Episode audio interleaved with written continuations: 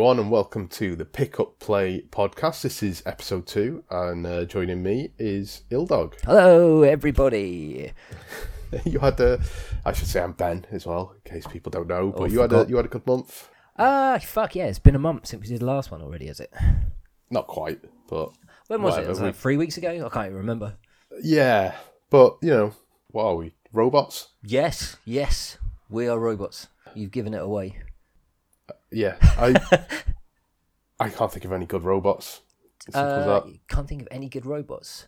Do you, when I think of robots, I instantly go to um, Lost in Space for some reason. You know, there used to be that Doctor, oh, the pain, the pain of it all, and then there was Yeah, some with the, the weird, bendy arms. yeah, some weird robot him. Yeah, there's the Terminators. They're robots. Yeah. I mean, case in point, not good. Well, no, because he wasn't good until he was. Pro- I know. Uh, yeah. There's no concept of good and bad with robots, I guess. Well, I don't know until they become sentient, Yeah. like Skynet. They're tools, aren't they? So it's like, do you have a good hammer? Yeah, I guess there's nothing of a hammer that becomes that can become sentient, unless I've really misunderstood life Yeah. for these past forty-four years. Yeah. Anyway. I have to say, because we talked about this before. Hang on a sec. Go on. I didn't even ask uh, if I had a good month, and you asked me a question. We just started talking about robots instead. Yeah, you said you said you had a good one. No, I, I was been a month. confused as to how long it had been. I thought, wow, has Oh, it been a month? okay. So have you had a good month then? Yes, thanks. Okay, good. Right, that was that was great. We've talked about it before about how the point of this podcast was to get us to play some of the stuff we've picked up. I mean, you've literally just had something delivered, Yeah.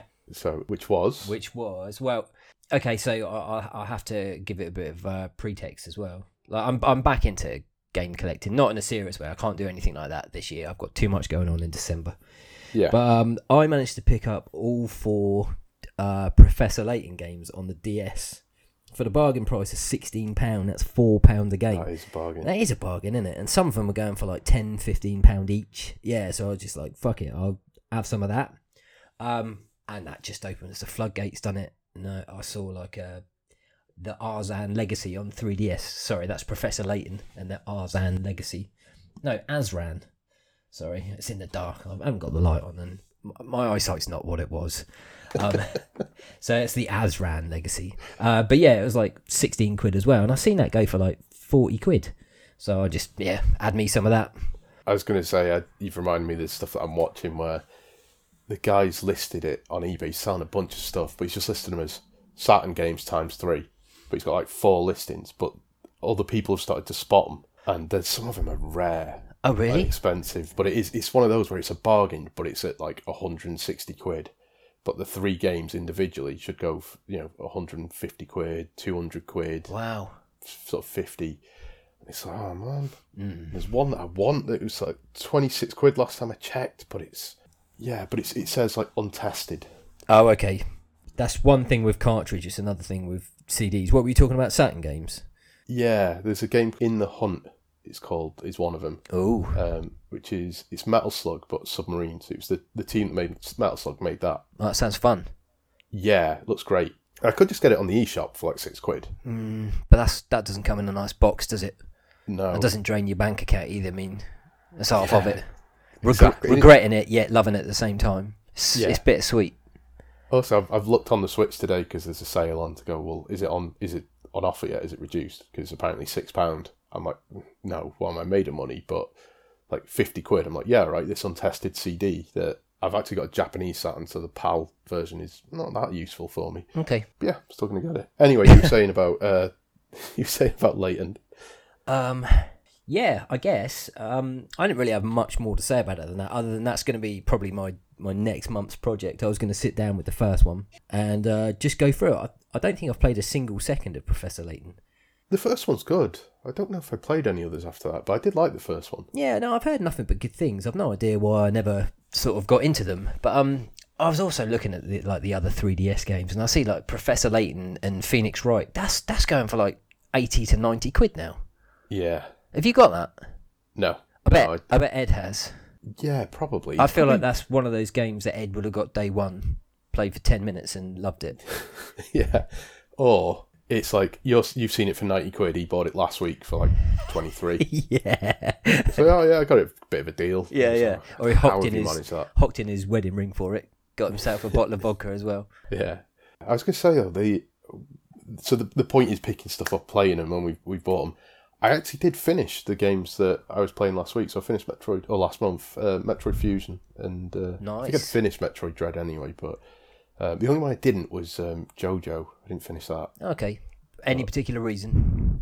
Uh, PlayStation's been being used for other games whilst you know to get through. That's the the flip side of this, right? Is you can now concentrating on stuff. So once something's done, you kind of like, okay, right, well, it needs to just be left. 'cause I need to focus on this. Yeah. So I've, I've actually held off. Shin Megami turned up, granted, like a week late, but That's five, isn't it? yeah.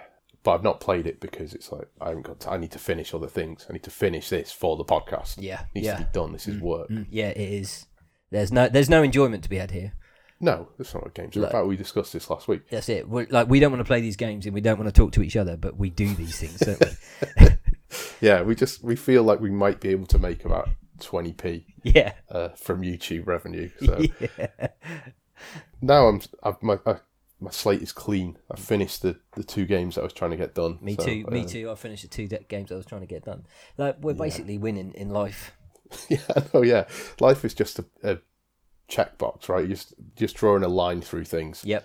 Okay, done that, done that. yeah Not in like not fun things like swim with sharks or or whatever, or, Or- you know yeah. see the northern lights. No, fuck all that noise. Yeah, it's like complete Sonic on the Game Gear. Yeah. It's, it's yeah. that.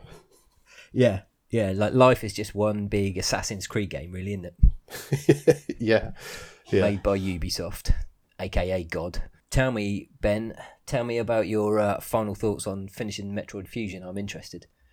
Um, it it fell away a bit because I started to get um, this is a theme that'll come up with another game in a bit. Um, I started to get it got a little aimless, I guess. No, that's maybe that's a bit harsh, but I did did get a little lost, and I had to look at guides for like one of the things from Dread that got criticised was the invisible block thing, where it's like I don't know how to progress. Turns out there's just an invisible block. There's no way of knowing. I just had to shoot this thing, and once I did, or I had to drop a bomb in the right place. It wasn't like, and then I got this secret thing. It's like then I could progress the game. Fusion doesn't do that at the start, and then it does. Right. And there was a couple of bosses as well where I felt like it, they didn't have tells as such. I just had to, like, there was one I just got, I just worked out myself, but there was a couple of others where it's like I didn't work. I had to look at how to do this boss because I'm like, I must be doing something wrong here. And it turns out it's like, yeah, go and sit in the corner crouched and just hope for the best. Whereas mm-hmm. I would have been trying to avoid this thing and. You know, yeah, but at the same time, I, I enjoyed it. I'm really glad I played it. Yeah, At its best, it's What, it's what was Metroid Fusion? I think we said it last week. It was like 2002 or 4 or something like that. It was a long time ago. Yeah, yeah, and I I really really enjoyed it at its best. I I like properly. This is a fantastic game, and then it dips a little bit, but still, it's a really good game. I just wonder if I'd have finished it back in the day without YouTube and and things. I did. Um, I mean, yeah, I can't. I don't specifically remember getting stuck, but I definitely finished it like hmm. on release year without any help. So yeah, you would have. It's just Yeah. easier. It's just easier to fucking look shit up if you get stuck. Also, like there's we're playing even more games. Sometimes you you get yourself into a bit of a corner and you're like, "Gee, I haven't got time to be stuck on this for a fucking ever. I'm just gonna look it up so I can carry on enjoying it. There's nothing wrong with that either. Yeah. Plus, it's not like back then. I mean, maybe not so much in two thousand two. Maybe I like. I wouldn't necessarily have had another thing on the go or like another game to pick up. That would have been the game I bought, and so I needed to, in theory anyway. I, I don't know if it was necessarily true in, in 2002, but now it's like, well, I was probably playing that within reach of my Switch, Right. which I could have just picked up and played if I wanted to play handheld. PlayStation's right next to that, and so on and so on. So, and then the 3DS it's on I had loads of uh, loads of games installed as well. So it's you know it- it'd be too easy just to go. I'll come back to that and then never come back to it. Well, that's the problem. Although I've got to say, I feel like I have a good track record of coming back. I always feel like if I'm going to come back to something, I will. Like, um, you know, I like my achievements. I know you Yeah. don't like your achievements. Yeah. Uh, and that's okay. But um, so I'm on a, a website called True Achievements, and it just it tracks stats. I'm I'm a massive stats nerd, especially when it comes to video games. Anyway, it, it you can just see the last time you unlocked or did anything in a game because of the achievement unlocked. And I've I've went back, I think last year uh, during lockdown, and just finished some games that I hadn't touched for like ten to twelve years that I always said I'd go back to. And god damn it, I did go back to it, and I finished them as well. Is there a highlight from that? Uh, not. I, I'll tell you what. I'll look that up because it'll it'll be there, but because it's all on the old stat tracking site. But yeah, like some twelve year old games, I just went back and finished up. But it's you know, it's it's always on the backlog. That's what the backlog is. It's just Yeah. it's eternal. I'd love to. There's like there's stuff on the PS2 that I feel like, oh yeah, I should go back. Like a couple of RPGs. Yeah, yeah. I've got I've got one in again. I can't remember the fucking name. It's like no, I can't, I can't remember the name. But uh, yeah, there, there's one that I started, and I was in a real rich vein of form of starting PS2 games and finishing them, no matter what they were. Um, but there was an RPG where I think during the time that I was playing it, I was just a little. I was a little exhausted from RPGs. I think I'd not long since beaten like Tales of Symphonia and stuff like that, and that was like a ninety-hour epic. And I think I was just a bit tired of them. Um, But yeah, I always feel like I need to go back to that game. I'll find out its name one day. Well, the I, RPGs are the ones for me. I, I do make a point of. I always wanted to finish that Etrian Odyssey game. Oh yeah, me too. Never have either. Yeah, and I I did review. There was a couple I, I got sent to review, and I thought I was towards the end of one of them. I thought it was there's like two floors of it or something like that, and now it turns out there's five, not two floors, two. I forget what they call them, but essentially uh, environments, Right. and like each one had sort of five floors. It sort of felt like I was coming towards the end of the game in terms of length and all that sort of stuff. And it turns out there's five of those environments. Each of them have five floors. Ooh. And I was just like, I can't. That just took me like 40 hours to do this much. How are you. Like, and this probably is a like a min max. This is how you do it, and you'll win every fight, and you don't even need to level up, kind of thing. There's probably a way, but it, that's not how it felt for me. Like, um, but at the same time, like Shin Megami Tensei 4, uh, yeah, the, the Dragon Quest games, I've been pretty good at like, okay, when I'm in the mood for an RPG, I will go back to to that. I will chip away at that. Um, it's like Strange Journey is a, a game I'd love to finish, and I will occasionally just go back and spend five hours in a week, sort of chipping away at a couple of nights at it or something. Is that a Shin Megami game? Yes, yeah, um, it's really good. Came out on the um, DS just as the 3DS launched. Right. Memories of playing it. I had a commute to Huddersfield for a job, and that was the game that I was playing on the on the way in. And yeah, and then they did a 3DS port of it, which is a bit easier, has some extra content, is really good, but um, it's more or less the same game still. But I've got that as well. Yeah, that's that's a game that I actually, or a series I regret. I've got very few, one or two. I think I've got a couple of PS2 Shin Megamis, and that might be it. But uh, yeah, like I wanted that new one, and there's, I think, I think three is available on the, on Yeah, the Switch. re- earlier this year, yeah, they put they put three out. I mean, this would be a great segue if I'd actually played that this month. I played Shin Megami Tensei Five, but as as said earlier, didn't get time to get around to it. So we've we've decided to uh, approve each other's retro purchases, haven't we? If we wanted to make that more formal, unfortunately, someone sort of beat us to it. But there is a there is a podcast that uh, I can't remember, Backpage Pod, I think it's called. I've listened to a few episodes of it. I've never heard of it. Um, it's two ex games journalists, or one of them still is a games journalist, maybe, but I don't know. But whatever, they used to do magazines together, and one of them's bought a load of shit over lockdown, and he sort of lists it for the other guy to. It's not the whole podcast; it's just certain episodes they do this, like to like judge whether he he should go like into game prison for what he bought. Like essentially, is that a good purchase? Is that a bad Game purchase? prison. Like I, I did it the other day. I was in it. I, I was off work this week, so I was sort of looking around. I picked up um, Donkey Kong Country. Uh, Donkey Kong Country Returns, sorry, on the Wii for four pound. Wow, nice. Yeah, good game that. It's fucking solid as well. Yeah, I played it on the 3DS, which was tiny. Mm. Um, so I figured the Wii is probably the better way to play that. Yeah. But anyway, really good game. But I was looking at some other stuff, just like, well, I'm here, I might as well buy other stuff. I was looking around and all this, and I kept seeing James Bond games. And I was like, well, the Bond film's just come out. Maybe I should get that for the podcast. I'll get a couple of James Bond games and I can say, well, the film's come out, so we'll just do, play loads of James Bond games next month and I'll, I'll do it. It's like, what the fuck? Why would I do like, I don't care. I don't like James Bond that much. Well, I'm right there with you. I mean, I was. I think I think I'd I'd be down just for discussing anything as content, but I can't say that I'd enjoy a fucking James Bond special. No, no. Like there's GoldenEye, and then there's I think Quantum of Solace, and that's about all. Oh, yeah, I, that one looked all right. yeah, Yeah. that's about all I like. Is it quite? I think. oh, Am I Quantum of Solace? Yeah, yeah, yeah. That's, it's like, um, it was like a, s- it felt like that, uh, you know, the Splinter Cell that they did that was more like aggressive and actiony. Yeah, It the, sort of the felt hardcore like that. fans didn't like. Yeah, uh, that Quantum of Solace game sort of reminded me of that. Yeah. Same sort of like James Bond's just fucking dropping people, Was that EA? probably. I want to say. mm, I don't know. That's a that's a that's a that's a cool. I might have to look that up. Yeah, but it, I did wonder because there was one. Uh, was it Doctor No?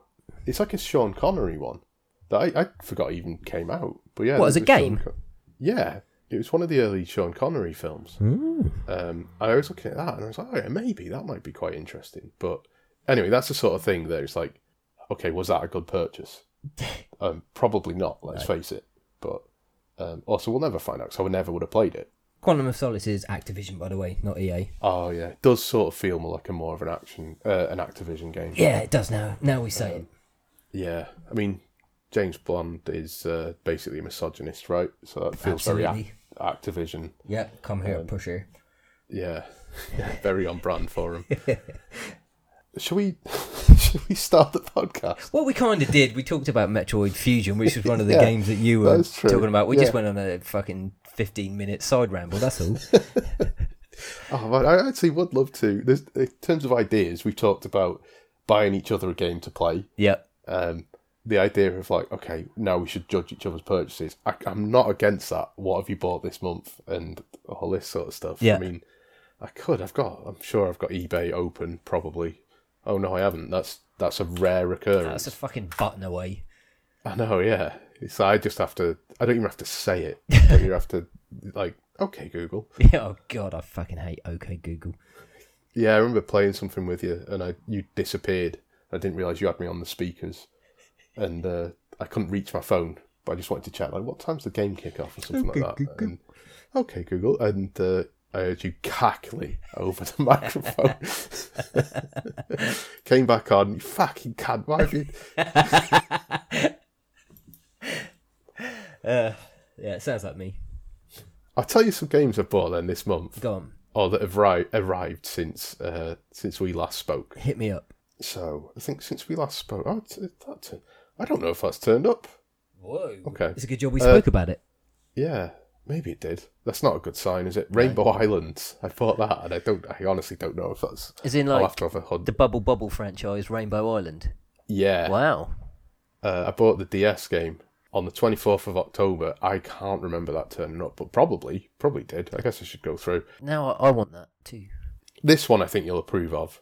Castlevania, Lords of Shadow, Mirror of Fate, Oh, nice. On what? 3DS. Oh, nice. Uh, y- you actually bought that. You were moaning about how much it cost. Yeah, I got it for twenty nine quid. That's really good. Um, in total, that's it was twenty seven, two quid postage. That's great. That's is- a great price for it. yeah. That's my third time buying it. Wow. because I, I bought it when it came out and then sold it on. Uh-huh. Because at the time I was like, yeah, I don't collect video games. And then obviously, Had you played it and beaten it, and then you sold it? Yeah, yeah, yeah, yeah. I quite liked it. I think it gets pretty good by the end. It's it starts off a bit slow. It's all right. And then I bought it at the start of lockdown for, I think it was about 15 quid. And someone nicked it. It was this period where someone was stealing our post. Fucking um, cunt. Yeah, I think I know who it was. Was it spatula? Yeah, yeah.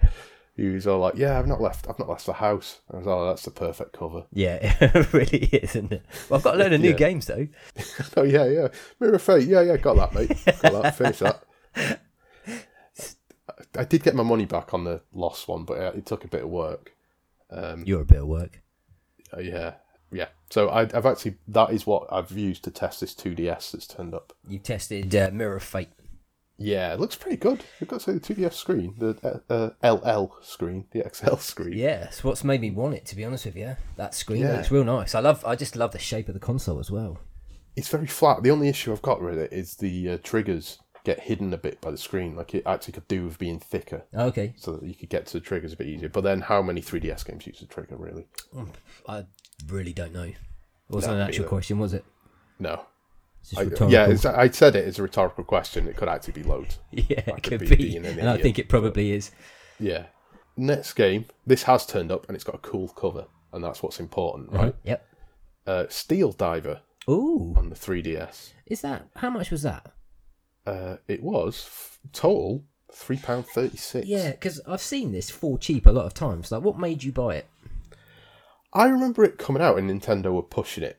I don't know if they were just like desperate for some games at that point. I have no idea what it is. I mean, you play as a submarine. We've just discussed my love of In the Hunt or my desperation In to buy Hunt. In the Hunt. Yep. Yeah, it it just sort of was like, well, maybe there is something to it. I keep seeing it cheap. I should just bite the bullet. It's not hugely expensive. And yeah, and then it's got a is it a lenticular cover? Oh it's like yeah, yeah, where it so- changes. Yeah, I've got one of them on a 3DS. yeah. I mean, that's the that's a good enough reason to be honest. Fuck yeah. All right, so that's two two approved purchases. Okay, I'm going to skip ahead because the next two I think turned up before the last one, Moon and the amazingly titled Dead and Furious. Uh, I definitely remember you mentioning Moon because I know how expensive it was, but I don't Yeah. specifically remember Dead and Furious. Uh, well, Dead and Furious again. I largely bought for the name because it's not even and it's N. Um, was that on DS as well? Yeah, it's kind of a, a House of the Dead. You know, the Saturn version of House of the Dead is criticised for looking terrible. No, uh, to be honest with you, I don't know that, but All right, well, it's a really good game, the Saturn version of House of the Dead, but it does look awful. right. Um, Dead and Furious looks worse. But hey, you know, it was. I just think it wasn't even that cheap. It was ten pound fifty. That's cheap.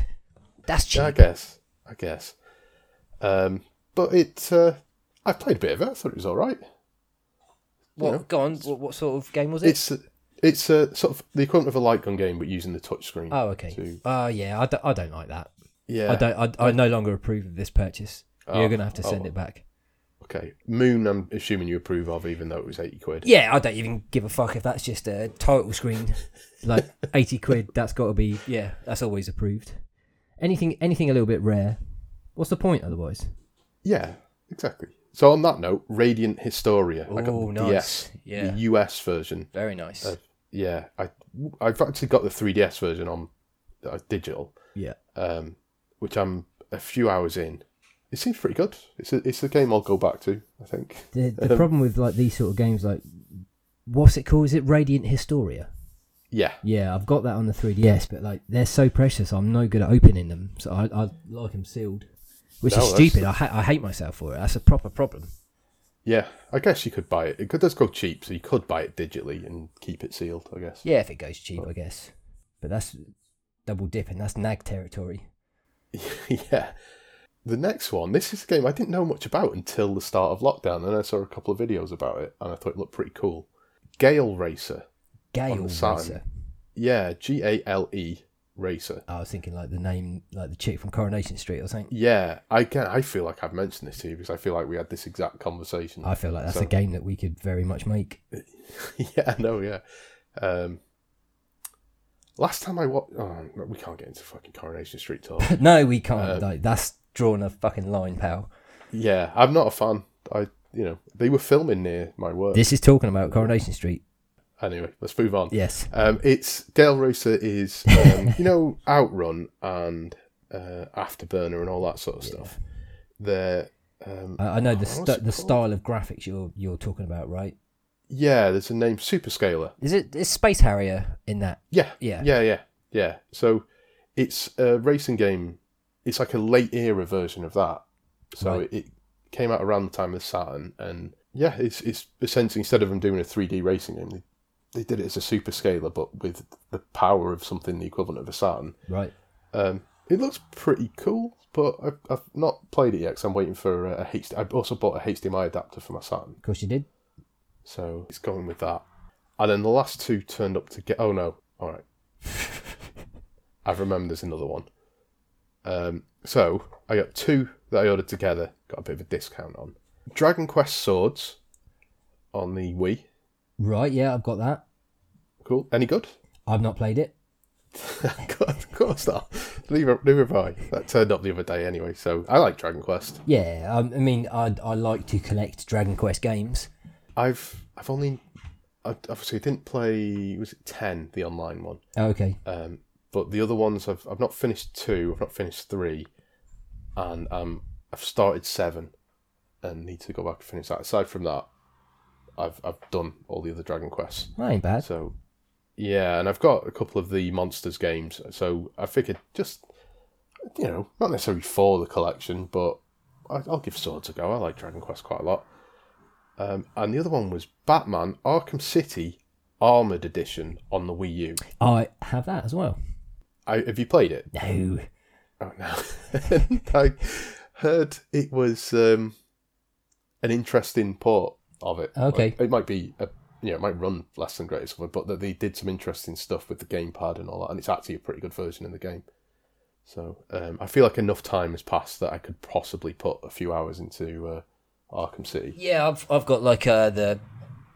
I don't really know what they did to them, but they re-released them on the like Xbox One and the PS4 and or f- or whatever they fucking did, and yeah, there's like a whole collection of them now, all definitive and. I've, yeah, exactly. Enough time has passed where I've been wanting to go back to the original, to Arkham Asylum, to be honest with you, and have a good Yeah. fiddle with that. I absolutely loved that game when it came out. Yeah, I wonder with time. I don't know where you sat on it, but I um, I always felt Arkham Asylum was better than City. Although City, I understood getting more critical acclaim, but I always preferred the larger individual locations of Yeah, me too. Me too. It wasn't as sprawling, and I'm not always a huge fan of massive open games. I, I sort of liked what they did with uh, Asylum, but I really did like Arkham Knight, and that was uh, Oh. sort of akin to City. Yeah, I uh, I really didn't, but I was playing on the PC where it ran like absolute shite. Oh, okay. they, I've I've not forgiven uh, Dave Lang for that. I mean, in all seriousness, I understand that the- defense of him was like, well, they they were just porting it if they weren't given the money and the time. It's like, yeah, or you could just go, we can't do this. You shouldn't put it out. We need more time to get this running. You have built this in a way that it doesn't work on the PC. You can't sell this and walk away from it. Yeah. I assume there is a thing in contracts where you can, you know, go, oh, we this is an impossible job. We can't do it. Yeah, you. Yeah, absolutely. That's that. That must be a thing. Yeah. So I, the, the hand waving of because he was popular, or not necessarily him. It's not necessarily his fault individually, but uh, his studio because they knew various gaming people. That didn't sit right with me. Yeah, I The got you. lack of criticism, but yeah, because it's still if you it doesn't work if you put that on a mechanical hard drive, it still has problems. Yeah, that's shit. Yeah. That's just shit. They should. They should be in jail. Yeah, and uh, very fitting because of what's going on with uh, GTA this month as well. Yeah, I've heard bits and bobs. Yeah, that's not a series I care about, so I'm less angry about it. but- Yeah, no, me neither. It's you know if it doesn't affect you massively, but it's there, there's a principle. Just lazy ports is bullshit, and it? it's just money making scheme. So last month, we one of the question of the month. Not that it was called question of the month. Again, maybe I should do a sting. No. You sound like you're um, having an internal war with yourself. Yeah, always. Yeah, I guess that's life, isn't it? I said that the um, platform that I thought I could maybe get a complete collection for realistically was the Neo Geo Pocket Okay. Color. I've since looked at some games and decided no, I couldn't. Is it? No, are couldn't. we talking price? Yeah, there's a there's a, there's just too. If it was like two games at a stupid price, okay, Yeah. but there's maybe sort of five or six. That you're like, oh, yeah, I thought I had all the not all the rare ones, but most of them. And you're like, oh no, no, I, I can't afford that. Anyway, what I could afford was one called Del Sol, which I think is like a casino game. The sun. Yeah, I'll probably never know. Let's face it, it's probably never getting played. But it was just 99p. Wow. Did you get it? I did, yeah. Nice. It's actually arrived. Whether or not Rainbow, maybe it sat on top of Rainbow Island. Who Is, knows? sorry, did you say it was Neo Geo Pocket? Yeah, All right. I j- love their little cases. Yeah, yeah. They I, they I'd love the Neo. They look like they look like they could survive like a grenade explosion and stuff. Yeah, I I know it's a bad thing the plastic cases and card makes more sense and all that sort of stuff, but I do kind of I do like it, like a Mega Drive box or Neo Geo Pocket clamshell. Like, Love a Mega Drive box. but then equally the uh, Japanese GBA games and GameCube games as well. Yeah. had really cool boxes. They did little sleeves plastic shells, yeah, cardboard sleeves, yeah. yeah. I think I'm small enough to be buried in a Mega Drive box. I might actually put that in my will. Yeah. Would you get a little yellow tag on your shoulder just to we go EA? Fuck no, no, no. Actually, I think I might be small enough to go in those uh, in those little Sunsoft Japanese cases. Oh, they, yeah, they were nice. Now as well. that's that's something I go. I think I I text you this last month. I don't I don't think we mentioned it on the podcast. I just didn't realise that there were so many. There were like six or seven of those little Japanese Sunsoft games, like, just bigger than the cartridge.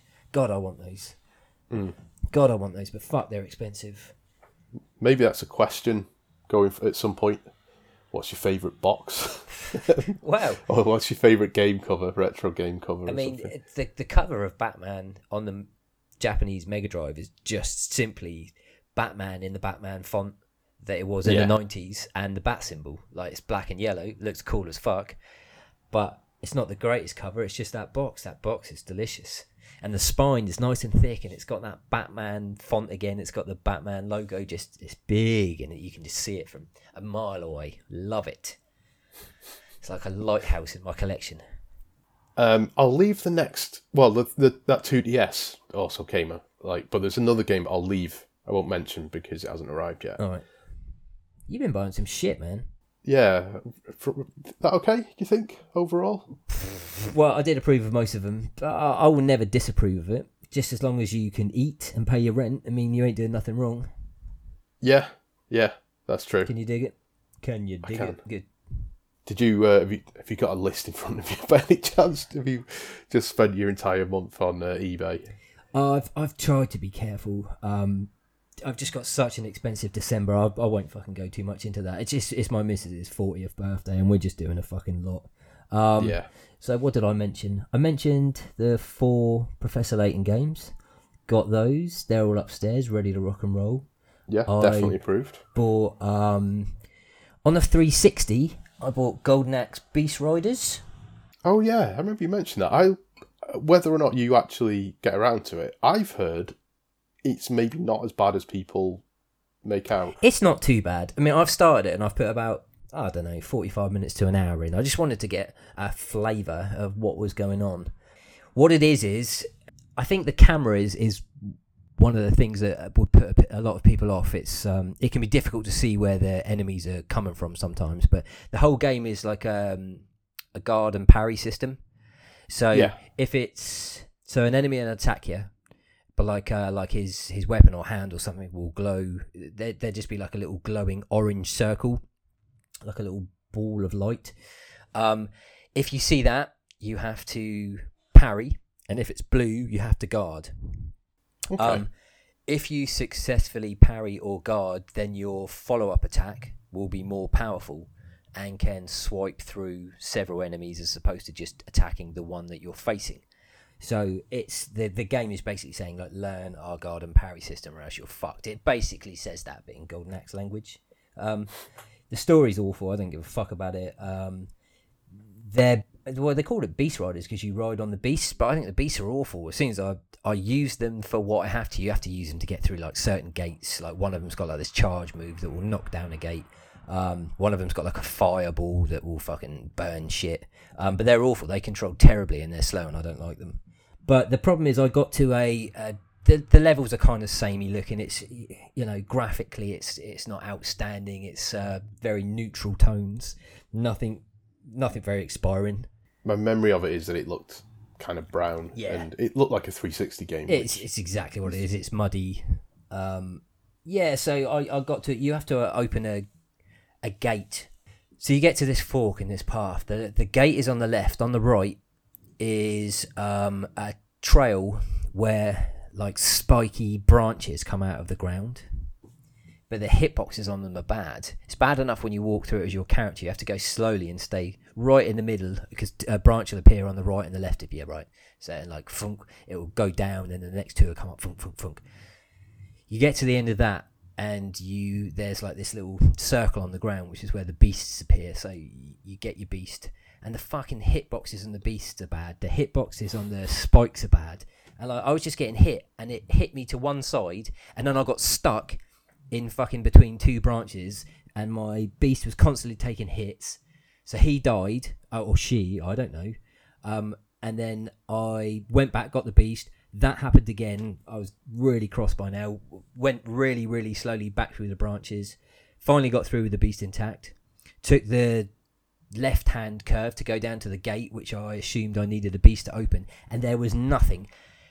He wouldn't knock it down. He wouldn't burn it. Like I just couldn't figure out what to do. Being an older game, I just assumed that it had not loaded a trigger or something like that. Yeah, yeah. So I was like, wow, I'm just going to fucking turn it off. And then I realised how long that level had taken. Now I kind of never want to play it again. Um, I might do, though. I might go back to it because I have heard it gets good, but it gets fucking hard as well. And it's already hard now. It's like, I think Hmm. obviously the better you get at the and parry system, once you've got that in your head, once it, the instant you see like the orange glow and you know the timing, like you're all right. But I'm still a bit iffy on the timing. I can do it like 75%. Yeah, I was going to ask, like, is it, is it a sort of generous window? Is it? No, no, it's not at all.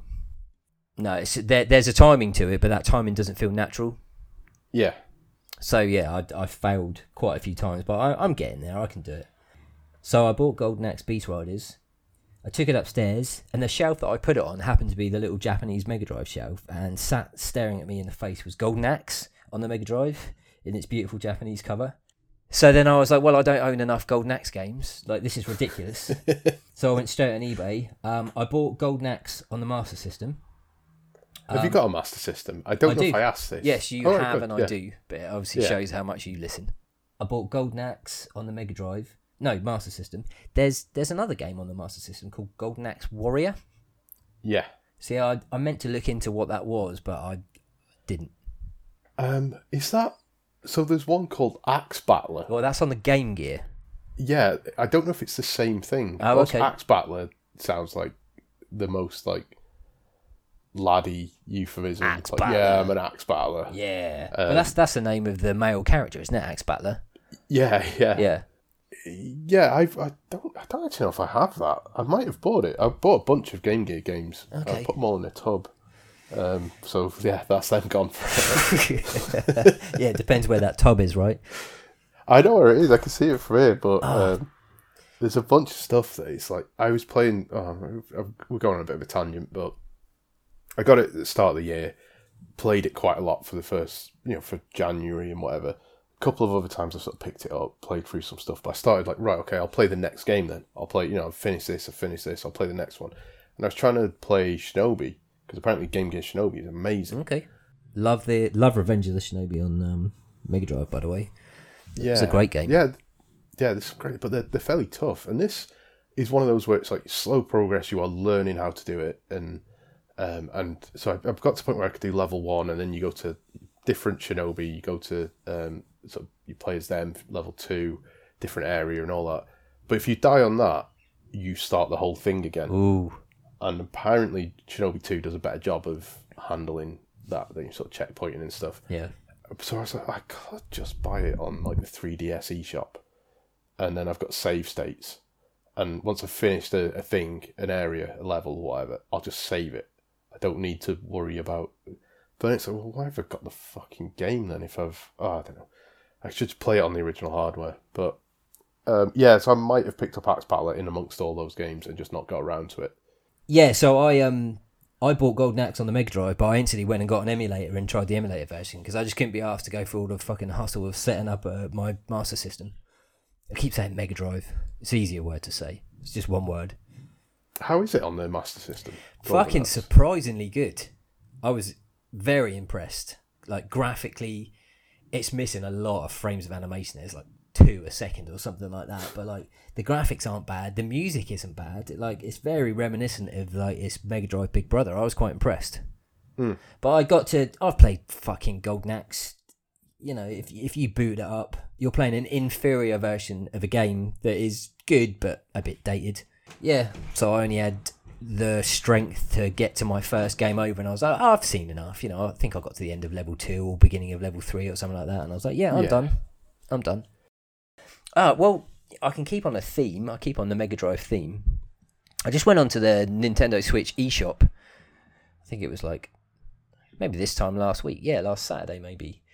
And um, I went into the store, into recent releases, just to sort of have a little uh, butchers as what was going on. And fucking Gynoug was there for sale. Do you ever play Gynoug? I don't know if I ever did, but yeah, is it the is it a shoot 'em up? Yeah, yeah. It was a Yeah. Mega Drive classic. It was called Wings of Wor. I thought it was called Wings of Wor in PAL regions, but it was only in NTSC regions. So the Japanese and the UK versions were Gynoug, and just Americans called it Wings of Wor for some fucking reason. But yeah, there it was for sale. It was a fiver. I bought it straight away, um, and I've been absolutely loving it since. I've been uh, I've been playing it this week. It's a brilliant game, brilliant soundtrack. Like I always knew the first level was amazing because it's always been one of my all-time favorite tracks. I just forgotten the rest of the game was so fucking good as well. It's one of those games I remember seeing a lot in the uh, like the video shop where you could rent Yeah. games. Yeah. and never getting it because it looked so. It's the guy with like angel wings, Yes, right? exactly it. Yeah, so very sort of memorable box art, but That's what made me Just- want it. yeah, I just didn't. I don't know. I don't know what I thought. We wouldn't have been friends as kids. I, th- this, I probably would have enjoyed it if I'd got it, but it was purely based on it. Just like I don't know, I'm not getting involved in whatever that is. Homoerotic. He, I probably just thought it was a god game or something like that. And I don't mean a religious, Like I don't mean populist. Bible thing. Yeah, yeah, exactly. I got you. Well, anyway, like I picked it up as a kid, and I picked this up again last Saturday. It's made by like I can't remember. Not made by. It's published by like Ratter Ratalaika Games, and they make Hmm. gamer score fodder and trophy fodder. Um, they just release games that are basically shit, but idiots pay four pounds for an easy one thousand points. Yeah, Yeah, which I honestly, I that that isn't me being sarcastic and leading into that. I do that. Like I've got some friends that just exclusively play those sorts of games and can't see the point. yeah, They can do what they want. It's their money, and if they're getting any sort of enjoyment out of chasing just purely gamer score, like I understand it's fun to unlock achievements, but yeah, I don't know. I don't buy games just for gamer score. Um, I think purchase wise, that might be all I've bought this month because it again, sounds like you actually you played yours as well, which is good. Whereas I'm I'm still on catch up in terms of uh, Yeah, I mean, I've played them. I've played. So with Gynoug, what I've been doing is I've been using the save states, but I haven't been using the mid level. So I'll get to a new level, um, and I'll save it no matter what condition I got to. E.g., if I got there with one life as opposed Yeah. to five, I won't restart. What I'll do is I'll die and then just start on the continues again. I'll, I'll carry it on as a go. Um, yeah, and I'm on the last level now. Um, and I got right up to the fucking, I think near the final boss. But the final level, I think sadly, is the worst of the game so far. It's a white background and it's got some very light coloured bullets on it as well, so it can be really tricky to see what's shooting you. Especially, it's one of these games like um, in Parodius and Gradius and things like that, where you can go too fast, you can pick up too many speed ups and then it's uh, really you- you're flicking the stick and you're really traveling each time so you've got to be careful how quick you're going as well like combine going too fast with white bullets on a or light bullets on a white background it's fucking Yeah. hard but and it's also got the worst music so far as well so it's like yeah last level isn't the greatest showcase to finish the game off but uh, there we are that i think that's that's been my purchases that's not bad. no That- That's Layton you can't fault. no Golden Axe is the only one you'd sort of be questioning, I guess, and you've played it. So. Yeah, I mean, I wanted Golden Axe for the collection. I, I was going to go on to say actually, I went into um, eBay and started looking at Golden Axe two and three, preferably the Japanese versions on the Mega Drive because I've got Golden Axe on the Mega Drive Japanese. But they're so expensive. They're they're eighty quid. They're hundred quid. There was one for forty quid, but didn't have a manual, and I was like, well, I'm not spending that much money on an incomplete purchase. Yeah, I mine for that is Streets of Rage. I've got Streets of Rage one and two on the sa- on the Game Gear. Yeah, Um, although my game my Streets of Rage two, there's something a bit weird about that. I'm not convinced. I think the guy sort of built it, Oh wow. and he's not necessarily. I don't mean built it, but I mean like it's the car isn't necessarily the same region as the case. Got ya. It's a US case, and then he's just shoved a Mega Drive Streets of Rage two booklet in there. Oh no.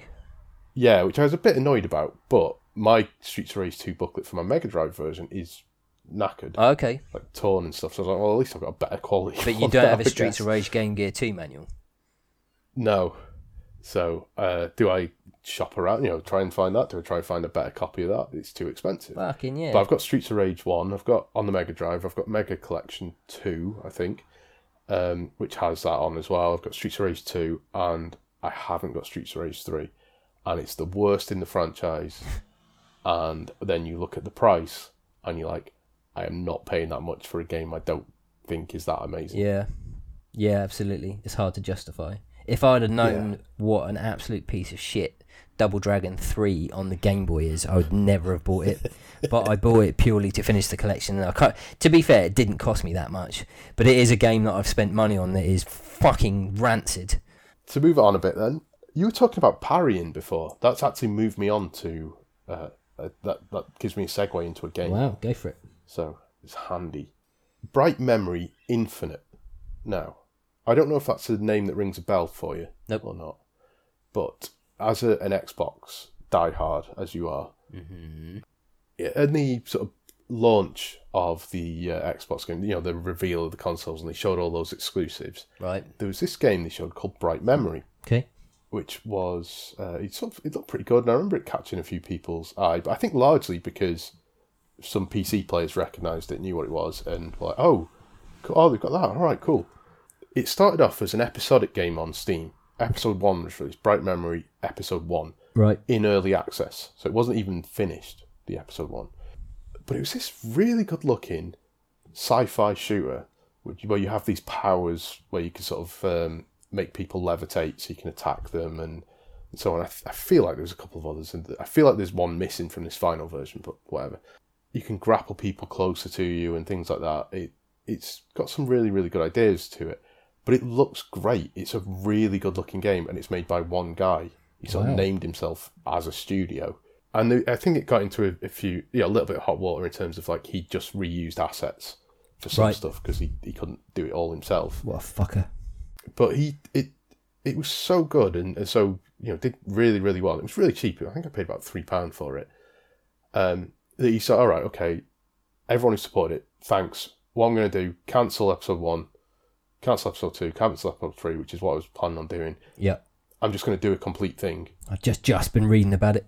Yeah, and then you you get all that you get that when it re- releases, and he's, he's not took episode one away from people or anything. Like that. It's still there.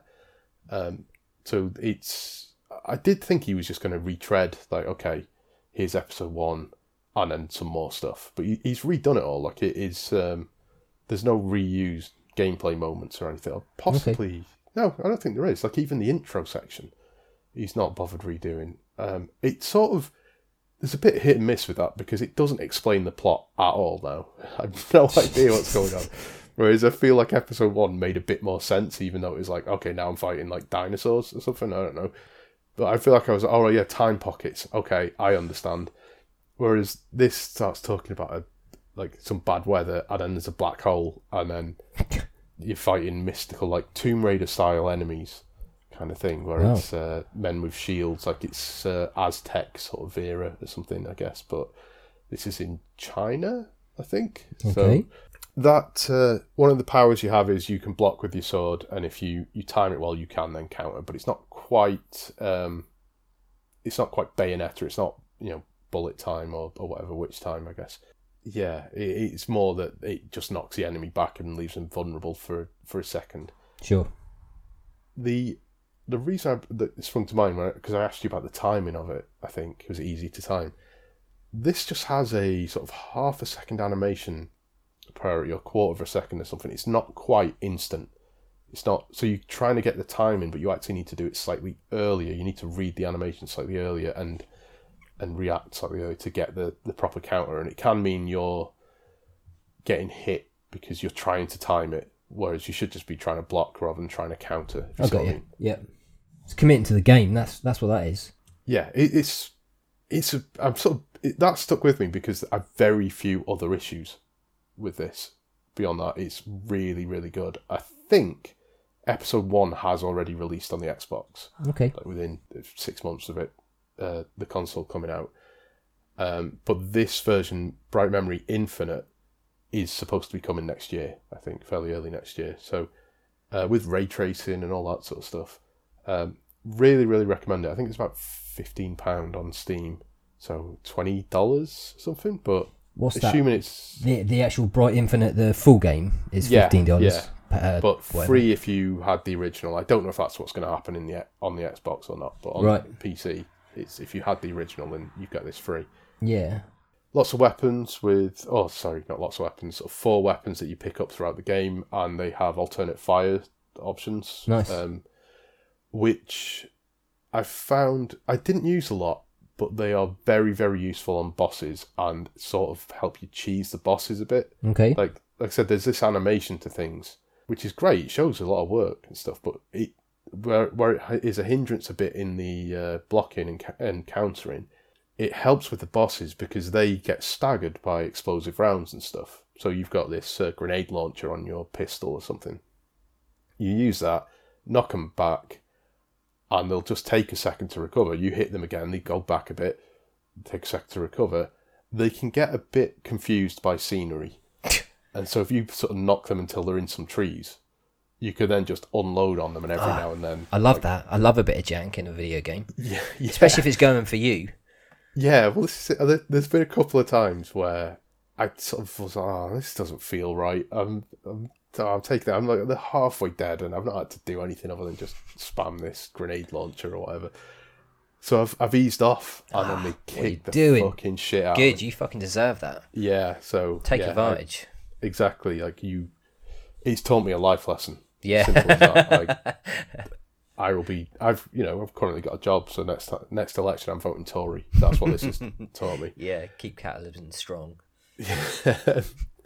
so I've yeah um, that again. Like I said, there's so few criticisms that I can level at it because it's it's really well made. I'm not saying it's the greatest game ever. Or, No, but I don't think this was a game that you probably loaded up and went into expecting to feel this way about. No, yeah, you're expecting loads of like, well, it's a bit hitchy there, and it did this, and the frame rate's all over the place, and that you know I've fallen through the floor, and I've done like there's the the sort of criticisms I've got, like I've I've made some notes, and it, it's things like the uh, there's lots of foliage around, enemies can hide in the foliage, which is mixed in terms of is that a good thing, is it a bad thing? Because it's it has the look of Crysis or Crysis Three, I should say, it's quite like dark. Christ, Yeah. Uh, like Gynoug. Yeah, exactly. Yeah, exactly. It's a god game. I'm not into it. Not into it. The developer clearly knows this though, and I don't. This, I, mean, I don't know if it's deliberate. Where it's like, yeah, the enemy's going to use cover. It's going to use these tall bamboo shoots and all this sort of stuff because fuck you. That's why. Like they're not idiots. but then every now and then they'll have torches on. So if they've got shotguns, if it's a sniper, they will have this bright torch that you so you can see. Oh yeah, okay. There is an enemy there. I need to deal with them because they're clearly a dangerous one because they've got you know, if it was just a pistol, that it's not going to bother with a torch because who cares? Yeah. But it can be a little difficult to read where you're being shot from when Okay. that doesn't happen because everything sort of blurs into one. It's so it's so busy and there's so much um, debris floating around and things like that. I got you. Plus, you're involved in action as well, so you're moving about. Yeah, exactly. Yeah, and you do get hit from all sides. Enemies will spawn in, particularly the uh, sort of ancient enemies will sort of spawn in from different areas. Gen- soldiers generally are, are in front of you, so it's it's not um, it's not without any flaws or anything, but that's that's one of the sort of key criticisms. I, I still really liked it, and the the main one though is I I was recording a, a video for it. I, I, I thought I'd get back into doing some YouTube videos first time I did it, I'd sort of uh, I, I had a few issues anyway, fucked it up.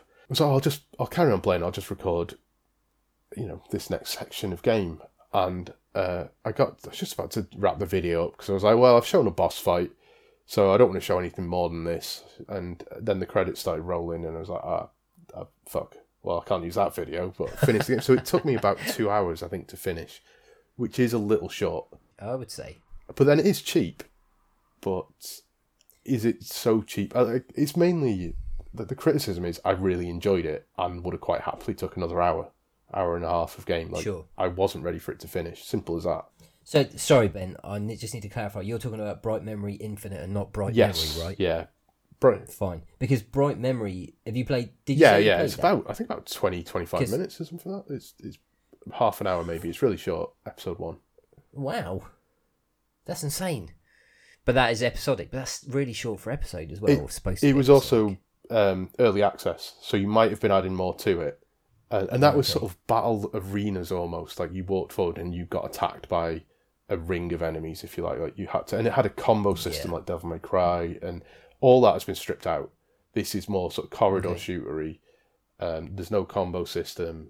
Um, like I said the the timing of the parries is is the well the, the parrying system is what it's brought in, in instead, I guess. Um, yeah, which there are some enemies where it is difficult to know. You know, Batman, how the shield enemies or the guys with electric batons and all that sort of stuff. There is certain ways you deal with those enemies. yeah. There is. This feels like it's supposed to have the same thing and doesn't quite land it. So Oh, there are some enemies with shields and some larger enemies that it's just like. Turns out if you just launch a fucking grenade at them, it solves the problem. Or maybe if you spam your melee, it solves the problem. You might get hit, but that's probably not how you're supposed to do it. You're probably supposed to counter, which raises their shield, and but the it just isn't quite as mechanical as it probably needs to be, I guess. But I get you. But it is one guy making it, I yeah, and as a what second attempt is pretty fucking good. Yeah. Yeah. Yeah, it sounds like one to look out for. It is coming out on the Xbox, uh, t- like TBA, as you said, hasn't got an announced date released. Bright Memory's already out on the Xbox and the Yeah, which PS4. threw It's me, really threw me. Yeah, it's not not quite seven quid. So it's six six sixty nine. Nice. I might pick that Um, up. I didn't realise it was out on PlayStation. Oh, I thought it was an Xbox exclusive. Oh, it might be then. I was just being inclusive, but um, All right, I thought you'd seen Yeah. a thing saying it was on Play. I think um, I'm on trueachievements.com and I can just literally search for a game and it brings up anything. Hmm.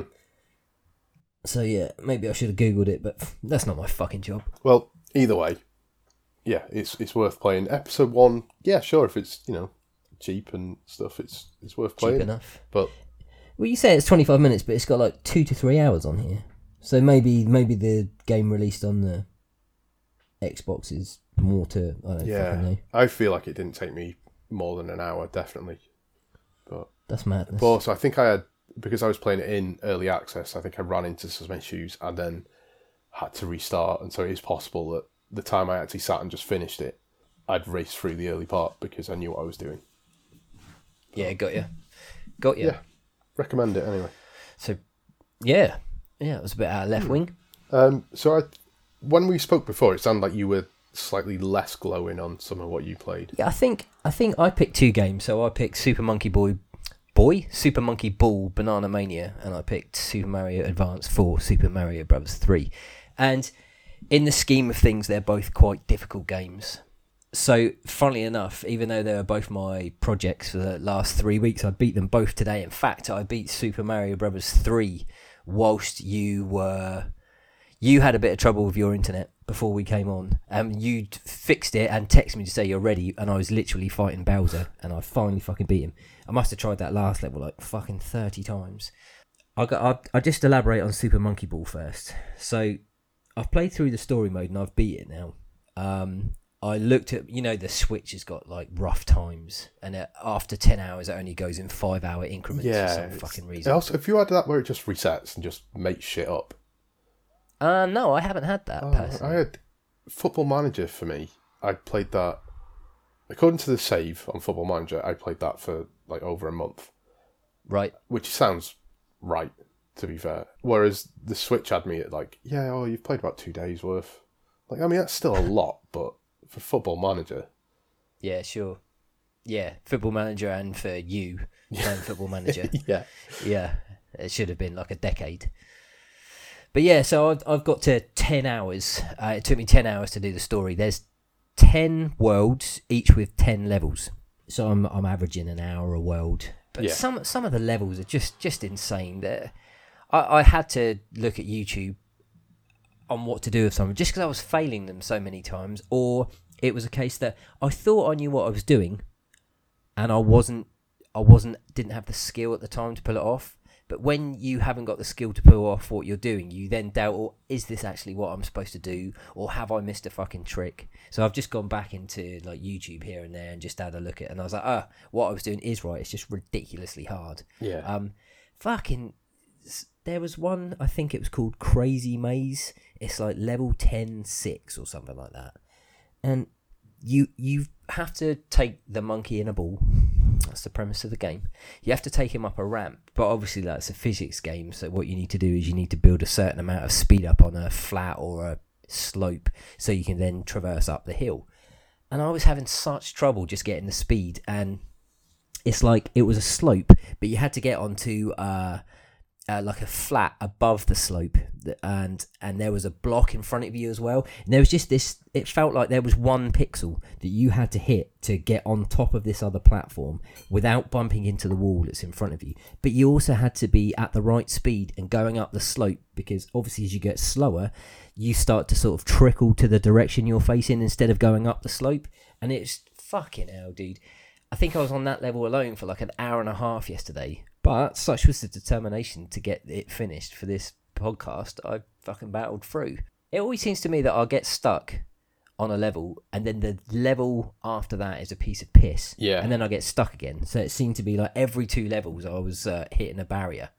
But I got there. I'll tell you what I was going to do. Like you speaking of making YouTube videos and stuff. Like I've saved every level that I thought was a massive, massive cunt. And I have saved the replays of them and I was just going to play them because uh, you can like swish the camera around so you can get a bit more of a picture of what you're doing.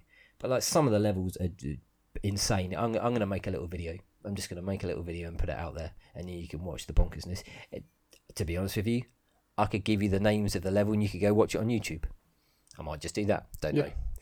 But yeah, it was it was a hard game, and you know what it's like when you're playing a difficult game.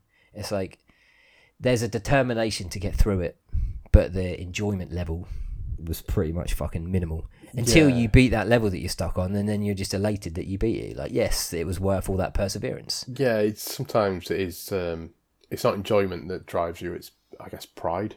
yeah, something. it's yeah, like it's hundred percent pride. Like I beat it. I want the world to know. Yeah, that sort of thing. I was just gonna. So just just to recap on Monkey Ball, um, I just feel like if anybody's played much of that story mode then it's something to beat it. Uh, that's not that was not a casual game to sit down and play. That that took determination and effort, and I'm fucking glad I beat it. But I can't say all of it was fun. Yeah, which is the I guess the paradox of it because it is a pick up and play game in the sense oh, it's very yeah. short levels it's, and it's, it's super arcadey. Yeah, but yeah, to finish it because I think the same. I think I finished the original, but I do remember definitely feeling like I did not enjoy those expert levels. Yeah, yeah. I don't mind it when it's a test of skill. I don't like it when I start 11 and I just don't know what to do. I don't mind it when it's little platforms and things are moving around. It's when I'm like I just I just don't know how to beat this level. Like I know I'm I'm seeing it in front of me and I don't know what to do. Like I don't find that enjoyable. Hmm. Um anyway, it's done. It's, I've got like there's Super Monkey Ball 1 2 3 and special stage challenges to do. I'm gonna I'll carry on, but I just wanted to get that main mode done, and that's done. Now the other game I was playing was Super Mario Brothers 3. Oh, speaking of cunts, I remember, I remember when I was playing Super Mario Odyssey, and I I remember posting about it on MF Gamers and just being like, uh, I'm amazed at how much I've shouted at Mario and told him I hate him because like Super Mario Odyssey is a fantastic game, but it frustrated me at points. Like I didn't always feel the controls were spot on. I've changed my mind about that now. I've played enough of Odyssey to really appreciate it, and I've learned some sort of advanced techniques. I've done a, I've I've dabbled with a little bit of speed running on Super Mario Odyssey. Like I do this thing called nipple percent, which is so you start the game, you get through the like Hat Kingdom at the beginning, you beat the first boss, you go to the dinosaur world, you beat that boss, and then you've got to get to the Desert Kingdom and go and buy uh, Mario's boxer short suit. So he just stands there in his boxer shorts, hmm. e.g. nipples out, and as soon as you see nipples, you hit the timer. That's it, nipple percent. And uh, I think I think it's about I don't know casually. It's about a 15 minute run. Like the world record's like seven minutes or something ridiculous like that. Um, but it's just the techniques they use, the way they, they can throw Cappy in front of them and then jump, hit it, bounce up. They can do something which like resets Mario's parameters where he thinks because you can't jump on the cap twice in succession, otherwise you could jump on it infinitely. Yeah. Um, it they do something they manipulate him midair so he resets his cap bounce so you can do it again, um, and you can just travel vast distances and climb big places once you know how to do it or or whatever you got to do. Um, so yeah, I've I've got a new appreciation for the controls. That's that's what I'm saying there. What I don't have is an appreciation for fucking Mario Three. That's a hard game. Uh, like I loved it back in the days. This playthrough has sort of shown me how much foundation was laid for Super Mario World, Super Mario Bros. Four, which is one of my favorite games of all time. Obviously, it was uh, the first. It was the Mario on the SNES. Um, Yeah. After that, it was basically Yoshi games. But like you know, Super Mario World's one of my all-time favorite games. And yeah, like Mario Three had like basic ghost houses. Um, some of the music in there, like the last level music, is I think the music that plays when you are fighting Bowser at some point um, in Super Mario World. So, my challenge with Mario 3 was to go through the whole game 100%, not use the warp whistles, do every level that you could do, which I, I managed to do. I was like, I, th- I think there is 90 levels in total that you beat in Super Mario Bros. 3. And obviously, as all platform games and all games generally, that it starts off easy and introduces difficulty as you go on. But obviously, as you get better and used to the controls, you can mount obstacles or surmount obstacles that you couldn't before.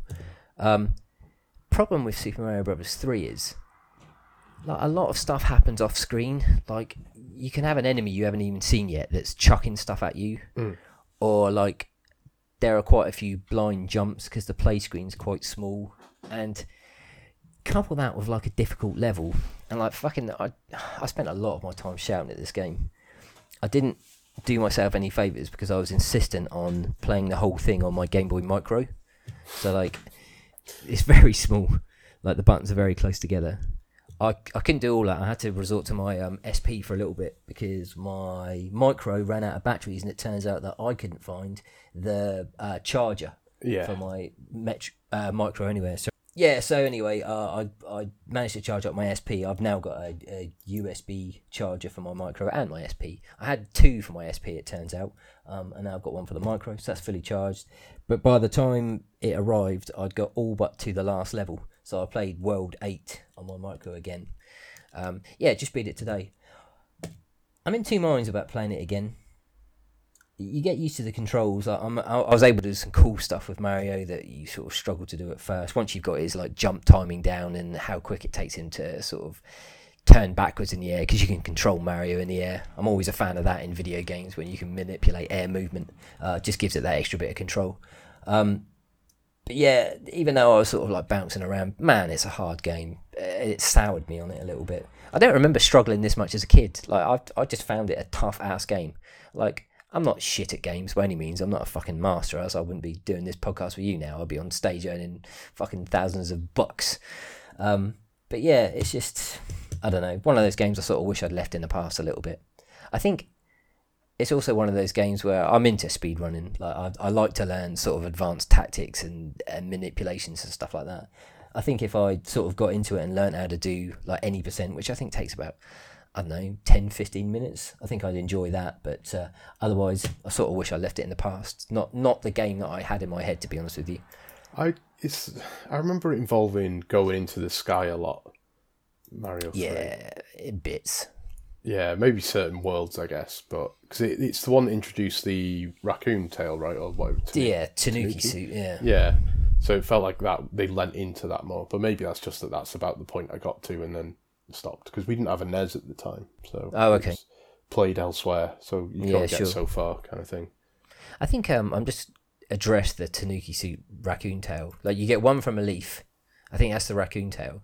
But the, you actually get like a full suit, which is a, the Tanuki suit. I think. That's the one you can fly, right? Yeah. And the other one you just hover for a bit or a longer can jump no. in it. It's all about P speed.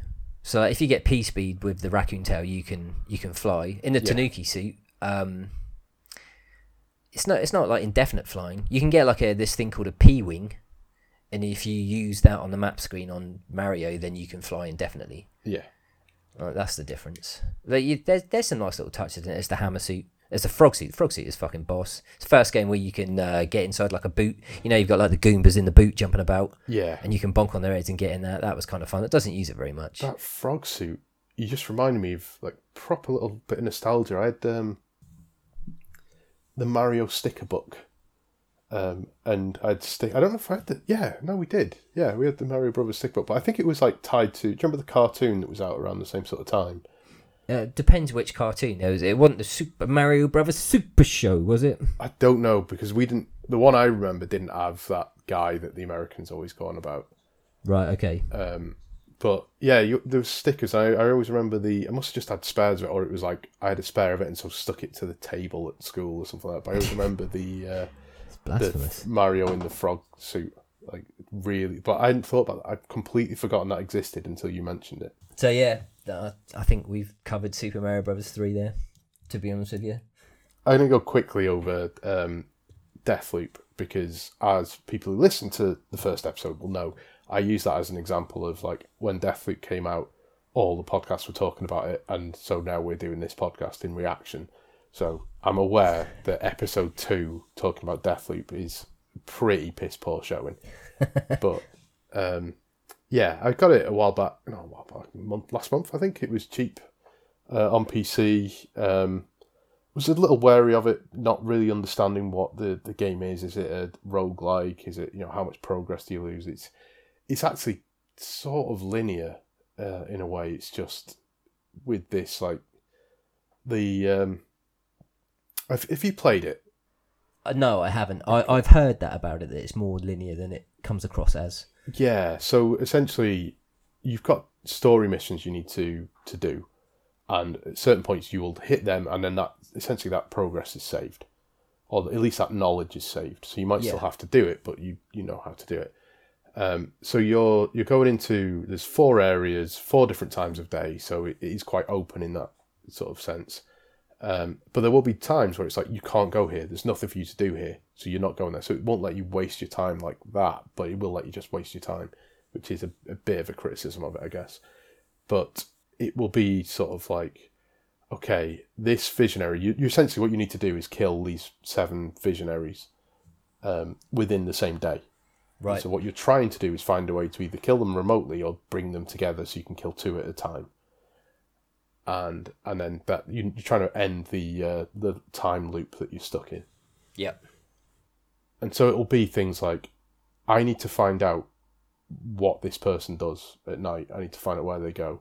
And so you're going into that level and you're, or you might need to get their power or something like that. And that will be a key mission that you need to do.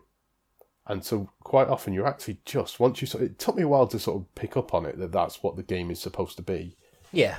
But when you realise, then yeah, you're okay. That is progress. That is how I'm doing progress. I'm going in, and I don't need to spend 20 minutes in here, half an hour in here. That's not the point of this. The point is, I need to go there, hit that thing, destroy it, leave. That's all I have to do. I don't have to do anything else. I don't have to go and fight the visionary. I don't have to do this. There's this story mission. That is what I'm here for. And so you can be quite quick and focused, which I, like I said probably took me too long to to realise. The issue I had with it was that it at certain points you get various other missions as well. So it's sort of like orange missions are the ones you need to do, and then white missions are just everything else. And it'll be stuff like uh, I heard someone shouting, or or some people are destroying. Um, they're trying to dig through a wall. I should come back later to see what they found. And so you come back later on in the day and you can have a look what's in there, and it'll just be I don't know, some reward like some a, a skill or something like something fairly minor. There was quite a key thing that I needed to get that I didn't get for ages because it was just a like Was it a key? it in a manner of speaking, Oh. and it but it was just like go like I someone's left this thing here, so it's just one of and it's like well I just I've looked in various places for this sort of stuff. I don't need what you you get this currency called Residuum, which lets you save stuff. You use that to save perks and weapons and skills that you've collected, um, so that when you die or you restart the day, you get to keep them. Otherwise, you might have picked up a really good weapon. If you don't have the Residuum or you die before you get to the end of the day, then that's that weapon's gone. You need to go and pick it up again. Yeah. So it's a way to like keep yourself more powerful is to spend this residuum so you can get all these perks and stuff to make yourself take less damage or whatever it is and, and keep them. Um, so I just figured that was what was in there. So I didn't bother with it for hours and hours and hours and was just exploring. Well, I must have missed something. Maybe I need to kill this person again. Maybe I need to do this. Nope, I just needed to go and do that one thing. And if that had been in orange, I'd have been I'd have been done. yeah.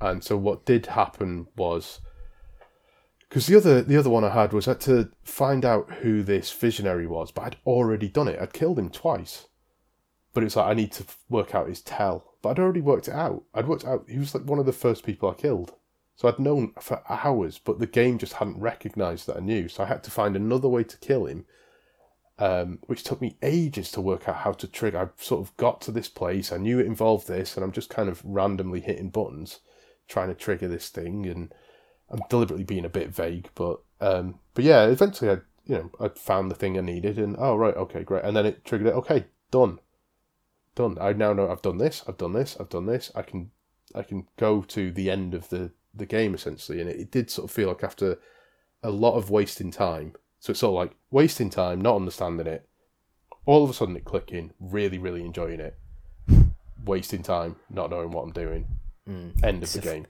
Frustrating loop. was Yeah, it? that that final day came about in a weird way quite quickly when it came about, um, which is not, um, you know, I, I I did enjoy it. I will say I, I did. It's it will be on my top ten of the year. I'd be surprised if it wasn't, but that's. I feel like in a normal year, it might be a little bit further down Sure. Yeah. because uh, yeah, I don't feel like there's a huge amount of uh, stuff that's been amazing this year, but it, yeah, it's it is good. It is definitely worth playing. It's certainly not the sort of vague, sort of all the worst traits of modern games rolled into one kind of thing. It's it's not that. It is uh, it is a smart take on the sort of Dishonored style gameplay. Yeah. I mean, I love, love, love, love Dishonored. Um, I, I can't justify. Well, I can buy a PS4 even if I wanted to at the moment. There's just not a console that's available without fucking doing some hard work and being a little bit lucky. Um, but yeah, it's obviously it's a, an exclusive. I could I could play it on my laptop. I reckon my laptop would run it, but um, I wouldn't mind just waiting and. I, I want to play it eventually, but it is something I'm looking forward to. I hear nothing but good things, and it all depends on how much you like that style of gameplay, I suppose. Yeah, and I mean, when it does release on the Xbox, they own Bethesda, so it's going to Game Pass. Yeah. Oh, yeah. Absolutely. It'd be like Game Pass day one. Yeah. Um, yeah. Looking forward to it. So the other game I played, um, I'm not. I don't know if I'm going to be deliberately doing this all the way through, but yeah, I played Metroid Fusion because Metroid Dread was out, Yeah. and I think I played a horror game because it was Halloween. Yeah, I played um, Man of Medan. Oh It yeah. was Halloween. Uh, so this month, not that it's a big day on my calendar or anything, but I, I, it was Memorial Day. I played Eleven Eleven Memories Retold. I've heard of this. Yeah, which I bought earlier in the year for about a tenner or something like that. And I always, I was sort of intrigued by it. I'm not a, a I'm not a, um, what's a nice way to say flag jagger? Like, I'm not. I haven't got you know. I'm I'm not a racist, is what I'm saying. So I'm not huge on uh, Memorial Day and, and all that sort of stuff, which is terrible that that's what it's associated with right now, right? Yeah. but that's I, I I quite like that as a I quite as you know I like I like walking simulators and I like games that are just telling a meaningful story and, and things like that. I played Valiant Hearts. I don't know if you remember that. It's the Ubisoft. Yeah, Ubisoft sort of puzzle game, and that's great. At the end of that game is that's so that's good. black and white war, um, finding little little items here and there, etc., etc. Isn't it? Yeah, kind of structured like a point and click, but yeah, with the uh, yeah with this information in there about the war, and it's the end in particular. Like I remember seeing a video of people's reaction to the end of that game, and uh, it was a bunch of people, like uh, quite a lot of lads who were sort of like, yeah, yeah, just we'll finished it, and then just watching the the final scene, and you see like trying not to. I was like, nope, no, I'm fine, I'm fine, Like, uh, because yeah, That's- fucking that's- hell. But um, yeah, it's, it's really really good Valiant Hearts. And so I, I'm, I'm up for a, a grounded story. Like I, I don't. I'm assuming we've had a conversation about this, but I remember back in the PS2 times. This is when I was at like university when Medal of Honor and things like that were were still big. I guess Call of Duty hadn't really took off. Call of Duty was probably a PC game still at that point. It, I, this I remember seeing a game, and it might have been a Medal of Honor game, marketed as no, no, we're really respectful, really, really respectful. Yeah, yeah, we Uh, yeah, I know to- what you're talking about. yeah, we went, we went and interviewed loads of ex-soldiers, and then the bit they sort of showed was just, oh, the bit I remember them talking about. It's this famous battle involving snipers, and it was so gamey and so like. There's a level of um, I don't know, a disrespect, I guess. It feels to me, but then there's plenty of current soldiers who will play Medal of Honor, uh, sorry, uh, Call of Duty games or Battlefield or something like that. Um, and yeah, so I sort of, I don't know, I, I, I think I'd, if I knew someone had died in it, if you know a friend of mine had died in a war or something like that, and then I saw a game being like hoorah, I'd be a bit like, mate, this isn't on. Mm, But you don't. yeah, um, so they they've never really sat with me, but I'm fine with it in games. Just I expected quite a grounded story. Um, so eleven eleven memories retold, or to give it its full name, eleven eleven memories retold, colon where's your fucking poppy? That um, um, it's Aardman Entertainment are involved in it. You know the claymation people.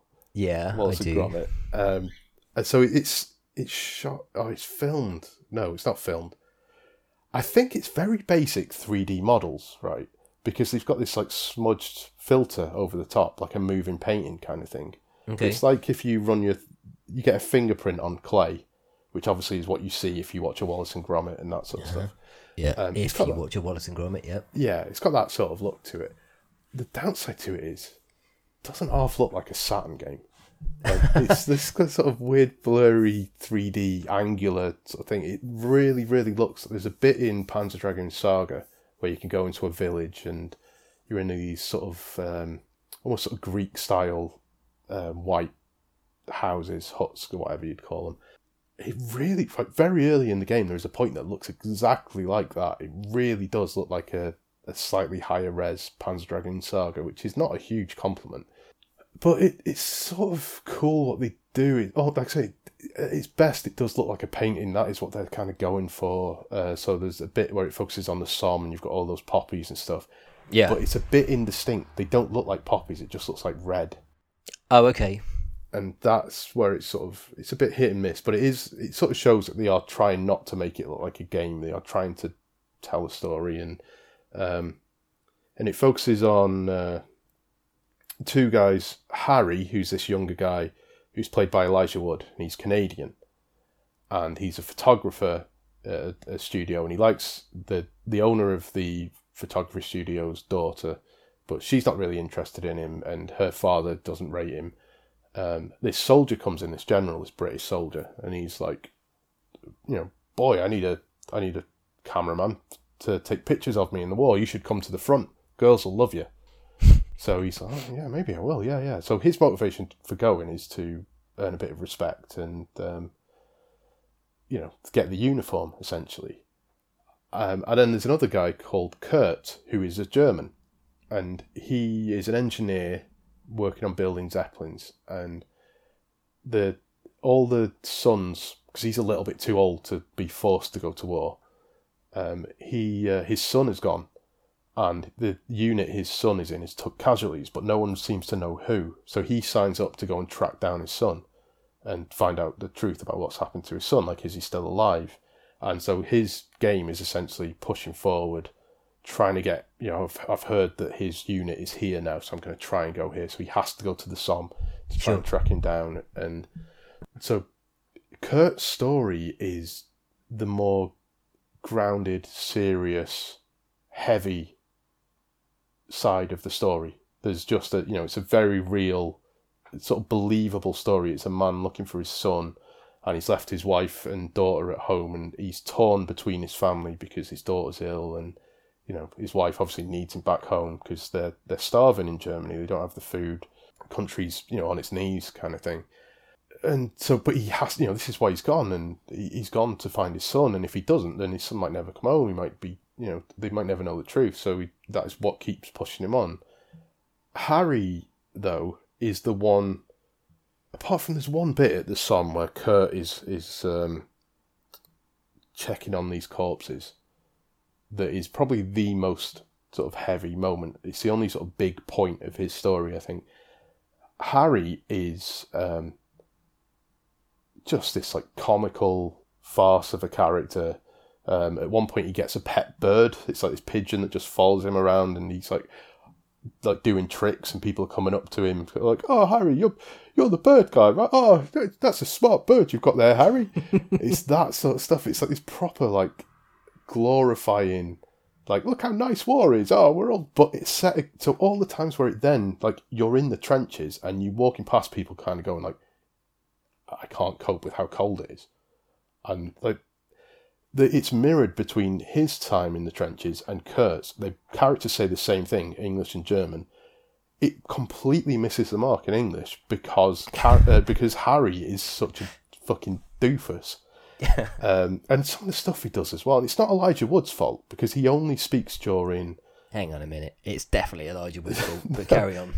He um, he mainly is just reading letters or like narrating letters back home to his uh, would be girlfriend um, so you can sort of shape them a little bit, and he's idolizes this um, uh, Bartlett, I think the guy's name is uh, Major Bartlett. I think something like that. Um, anyway, this this guy who took him to war.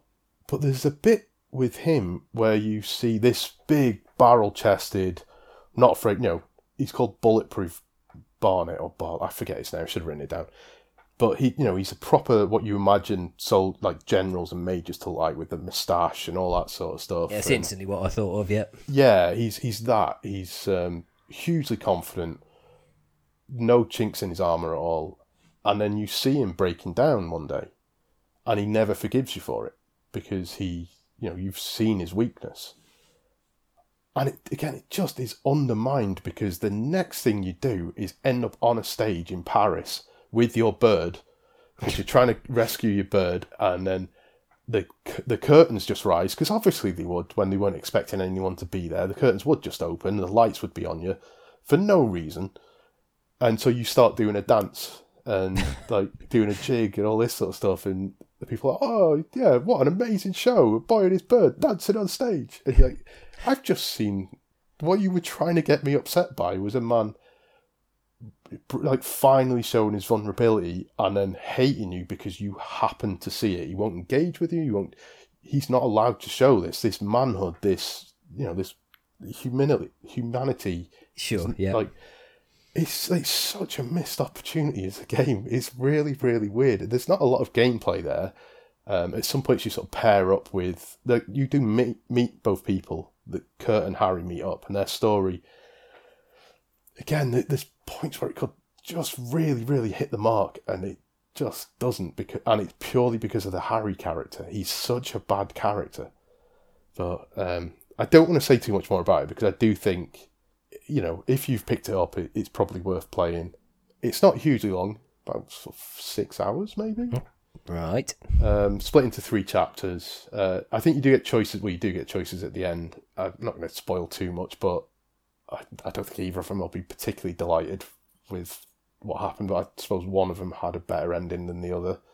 Uh, that don't read too much into that. That isn't me kind of going like, yeah, one of them killed the other.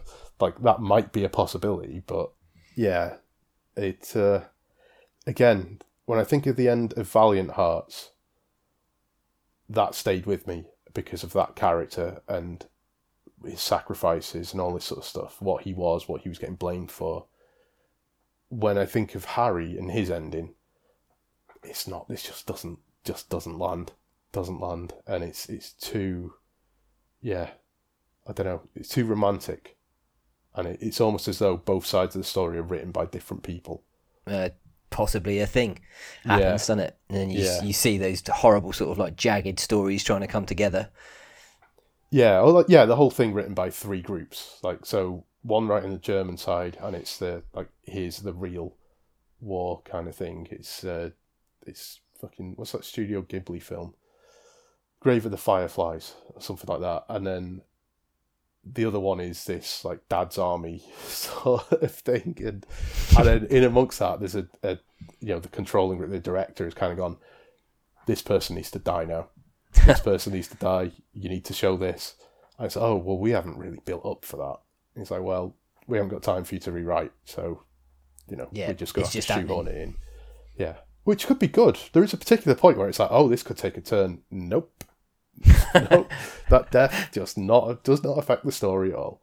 So I don't know. It's I'm glad I finally got around to it, um, but it's not the best telling of this this story. Um, Yeah, when the telling of that story is one of the most important things. yeah, like the whole point of this, they've called it eleven eleven. Yeah, memories retold. And then my understanding is this is all fiction, possibly based on true stories, but um, certainly Harry's stories. No fucking way that's true. Um, and you you get to choose the end, so you know, um, it's almost it's almost Tarantino. yeah. So I, I don't know. I yeah, it's it's the worst of the three games. It's comfortably the worst one, but it doesn't mean to say it's shit. It just means it's uh, not all it could have been. I, Yeah, feel like a yeah, uh, someone eh, the writing lets it down basically. Well, I think the last time we spoke, like we had a little question that we were going to answer, and I think last time it was um, which video game collection. I think it was ideally would you like to. What was it? Would you would you like to complete, or do you think you can complete? I think there were two questions, weren't they? Yeah, money no object. Which one would you do? Yeah. And money being very much an object. Which one do you think you could do? Yeah, we were sort of we, we talked about that a little bit as well, um, sort of off podcast. But I was thinking this week, um, what video game ha- do you regret getting rid of the most? Because I was going through my some of my collection, and I was like, I swear I used to have that game, and then uh, it's not there anymore, and I blatantly got rid of it. Don't remember selling it, but definitely don't have it. So um, I suppose anybody who's sort of into video games, and especially if you've had you've been playing and collecting for a long time, you've made some faux pas. Yeah, there's there's a, quite a lot. And like I said, the worst ones are the ones you don't remember doing, right? Yeah, because because they kind of hurt. Yeah, because they're the ones that you go, I've got that. So there's um, this isn't the one I was going to pick, but the way you've worded it has reminded me of it. But there's a, a, a game on the Dreamcast called Cannon Spike, which is all right. It's a Capcom shoot 'em up, I guess, sort of over isometric, sort of uh, overheadish sort of thing. But you could play as Cammy from Street Fighter and um, Charlie, I think from Street Fighter's in it. A couple of other characters. Um, uh, BB Hood from uh, the Darkstalkers series. Uh, I'm not too versed on Darkstalkers. Oh, I love Dark Souls. But anyway, the it, it's all right. It's not amazing, but it turns out was the joint last PAL Dreamcast game, Yep. and I had it. And didn't realize that, and at some point I've sold it. Uh, yeah, I could feel the heartache coming. Yeah, when you look at how much that costs now, uh, and there's there's a couple of others. There's a game called Project Justice, which uh, is uh, Rival Schools Two, essentially. Oh, cool. Um, brilliant, brilliant game. One of my favourite ever games. Apparently sold that. And um, I want to say Plasma Sword. It might be Plasma Sword. But there's one that I remember getting, my housemate was talking about it. He was saying, oh, I saw this game. You've probably heard of it. And was telling me about it. And I was like, yeah, I've got it. I've got it. I've got it. I went looking through my uh, folder of Dreamcast games, being like, oh no, where the fuck is it? And yeah, I think I went Oh, looking no. through my eBay history and uh, yeah, I'd, I'd sold it. Um, Did you at least get some good money for it? Probably, but I was. I mean, we're probably talking like fifty quid or something, and it was Mm. back when uh, I I needed the money. So yeah, yeah, you I get that. needs must. Um, but yeah, no. The the the easy answer for this is um, when I was about sixteen. Um, I I had a Saturn. It was modded for import games and all that sort of stuff, and I wanted a Dreamcast. So I might be a Oh, little right, bit older than sixteen, but I um I was I traded in my entire Saturn collection for a Japanese Dreamcast. Right. But I remember being torn at the time. It was like, okay, do I buy say Marvel Superheroes versus Street Fighter and Radiant Silvergun, these import games that are apparently really good, and keep my Saturn going by picking up these games, like a couple more of the import stuff. But I was basically down to like uh, uh, Japanese language stuff. So not just like I've imported this because I could play X Men versus Street Fighter without a problem. Marvel Superheroes versus Street Fighter is just another fighting game. I could play that. I could have picked that up quite easily. I had Metal Slug, plenty of stuff. But then it's like, what about Grandia in Japanese and things? Ooh. It's like Grandia's a fantastic fucking game, but I didn't fancy my chances of playing through it. And maybe I should have. Maybe I should have. Well, yeah, I feel like I should have. But I loved my Japanese Dreamcast. No issue. I loved it. But a month later, or within a month, I'd got my first job, first proper job, Yeah. and I could have kept. I could have kept that Saturn, and that Saturn had PAL Shining Force 3, PAL Burning Rangers, PAL Panzer Dragoon Saga, X Men versus Street Fighter, um, Metal Slug. It had all sorts of rare, expensive, and it was pristine. It worked perfectly. Hindsight, dude. Yeah, and looking at like I've still never managed to pick up Panzer Dragoon Saga since. I did pick up Radiant Silvergun when I started rebuying. uh, When I was at uni, it wasn't even that long. It was like four years later. I started. I picked up that Saturn again. I picked up a Saturn again and started collecting. Or not properly collecting, but picking stuff up. But yeah, Panzer Dragoon Saga has just always been more expensive, and even that, it's like I should have bought that five years ago when it was a hundred pound rather than you know, looking at it now and being like, "All right, three hundred quid. All right, brilliant. Yeah, bargain. I mean, it's a great game." But yeah, so definitely without without question, selling that Saturn collection. Yeah, hindsight, dude. Honestly, but you you just make these decisions at the time, don't you? What can you Yeah. do? Yeah, All you can do is is talk about them later on a podcast with regret in your heart. yeah, exactly.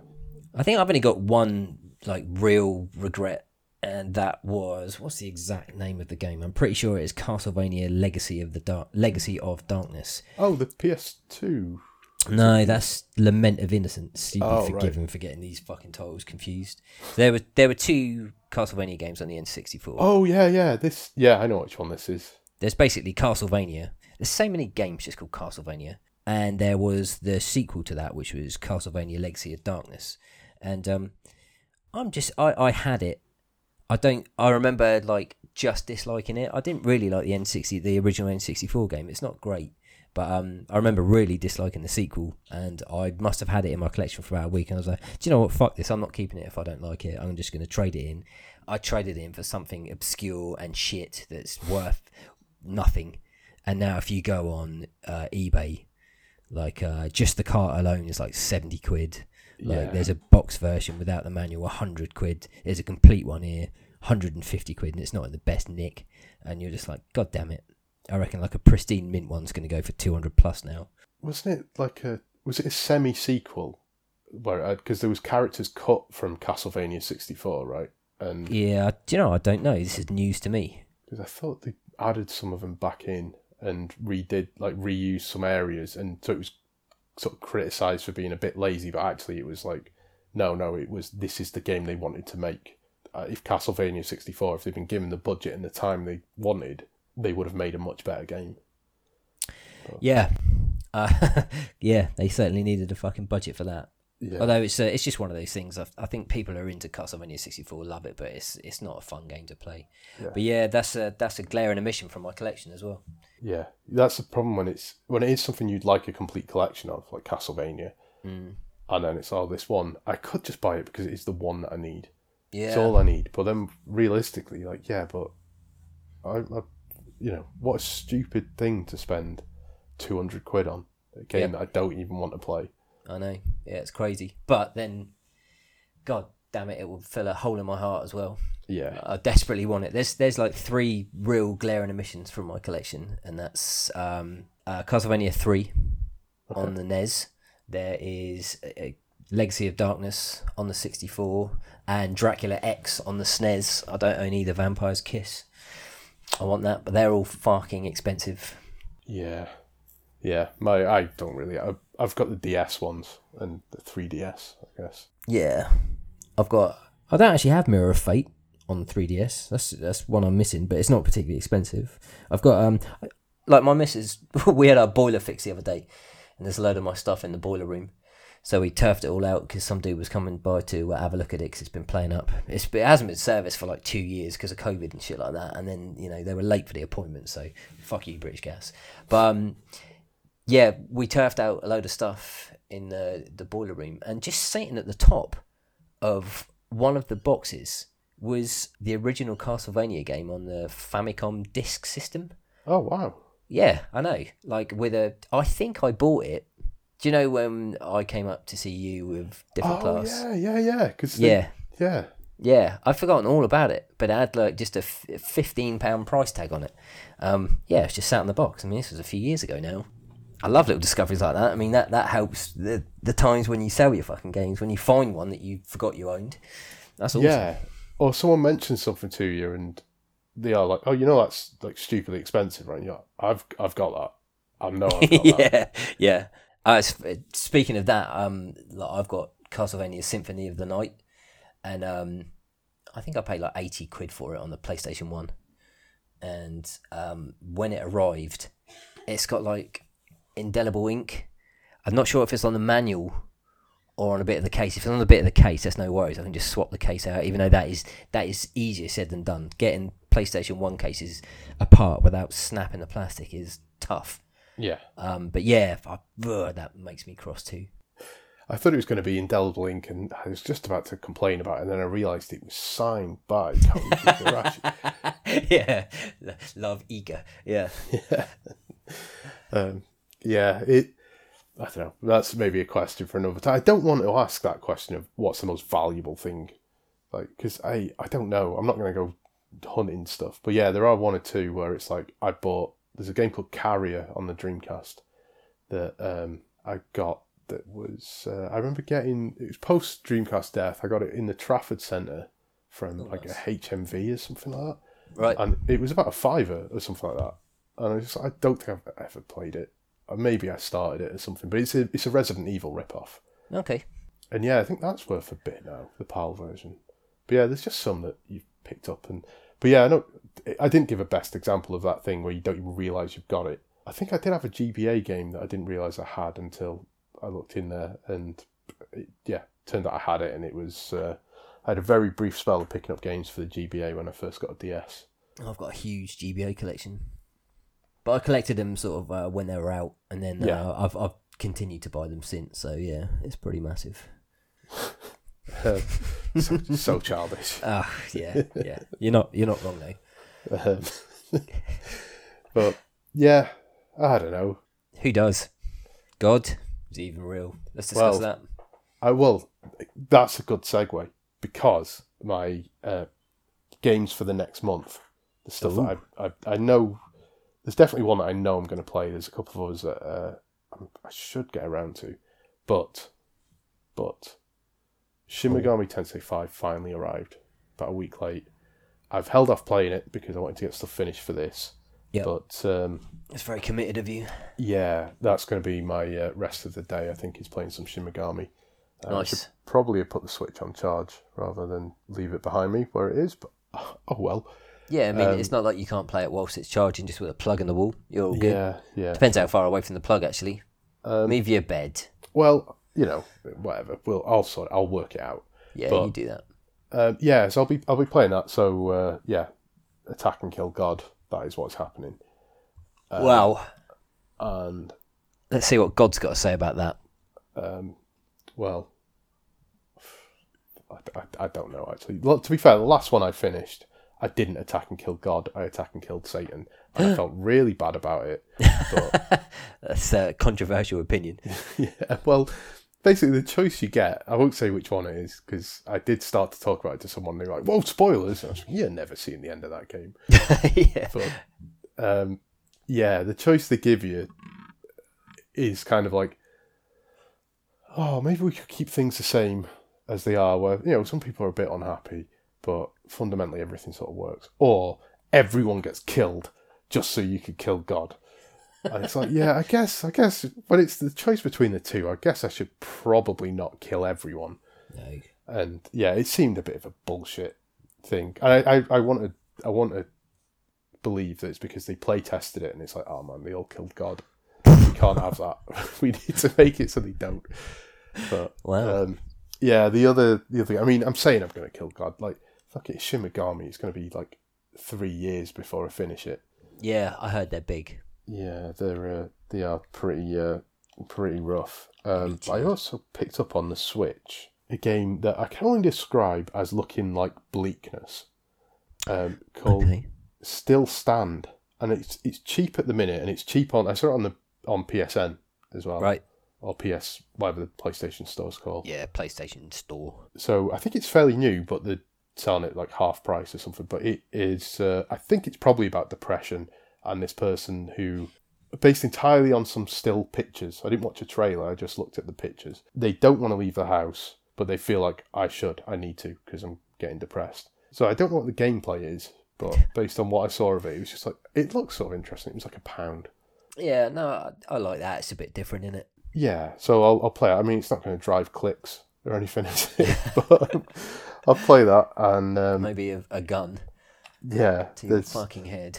there's uh, there's a couple of games on the eShop actually that I'm sort of. There's a fighting game called Chaos something or other. I forget Chaos Code. I think it's called. Okay. That I wouldn't mind picking up half price at the minute. There's a game called Don't Stop. No, sorry, it's called Dude Stop. Dude, stop. Yeah, where I think the point of the game is to just be the biggest prick, and it's the, Dude, stop. the bit they show is um, there's a, a blue ball, like small, like marble sort of thing, and um, on the table, and you've got a bowl of red balls, or let's say M and M's, red M and M's, another bowl of blue M and M's, and you put the you put it in the red, you put that blue one in the red, and it's it's just a game for being a prick. Ah, that sounds all right. It sounds funny, don't it? Quite, but there's a Japanese one that I can't remember the name of it, but there's three of them now, and they're about two ninety nine, I think, or when they're on sale. And I've been meaning to pick one up for ages, and the third one's just come out. I might get that and play that because it seems like the exact same thing, but maybe like do the nice thing. It's like the Oh, opposite okay. of it because it's like there's this couple wanting to sit on the bus, and it's like, do you get up and let them sit down because there's two seats. If you move, they can sit next to each other. Yeah, so I'm, I'm I might get both and compare the two. Okay. Do you know what the other one was called? Sorry, one was like Dude, stop. What was the other one? Uh, it begins with a K. I, uh, to be honest, by the time I get on the eShop and uh, check Oh, the okay. wish list, Yeah. um, but I don't know what else. I mean, I could play something on that um, new 2DS, so I could finally play like Moon or something like that. But I think you should play Moon. um, I mean, you spent a lot of money on it.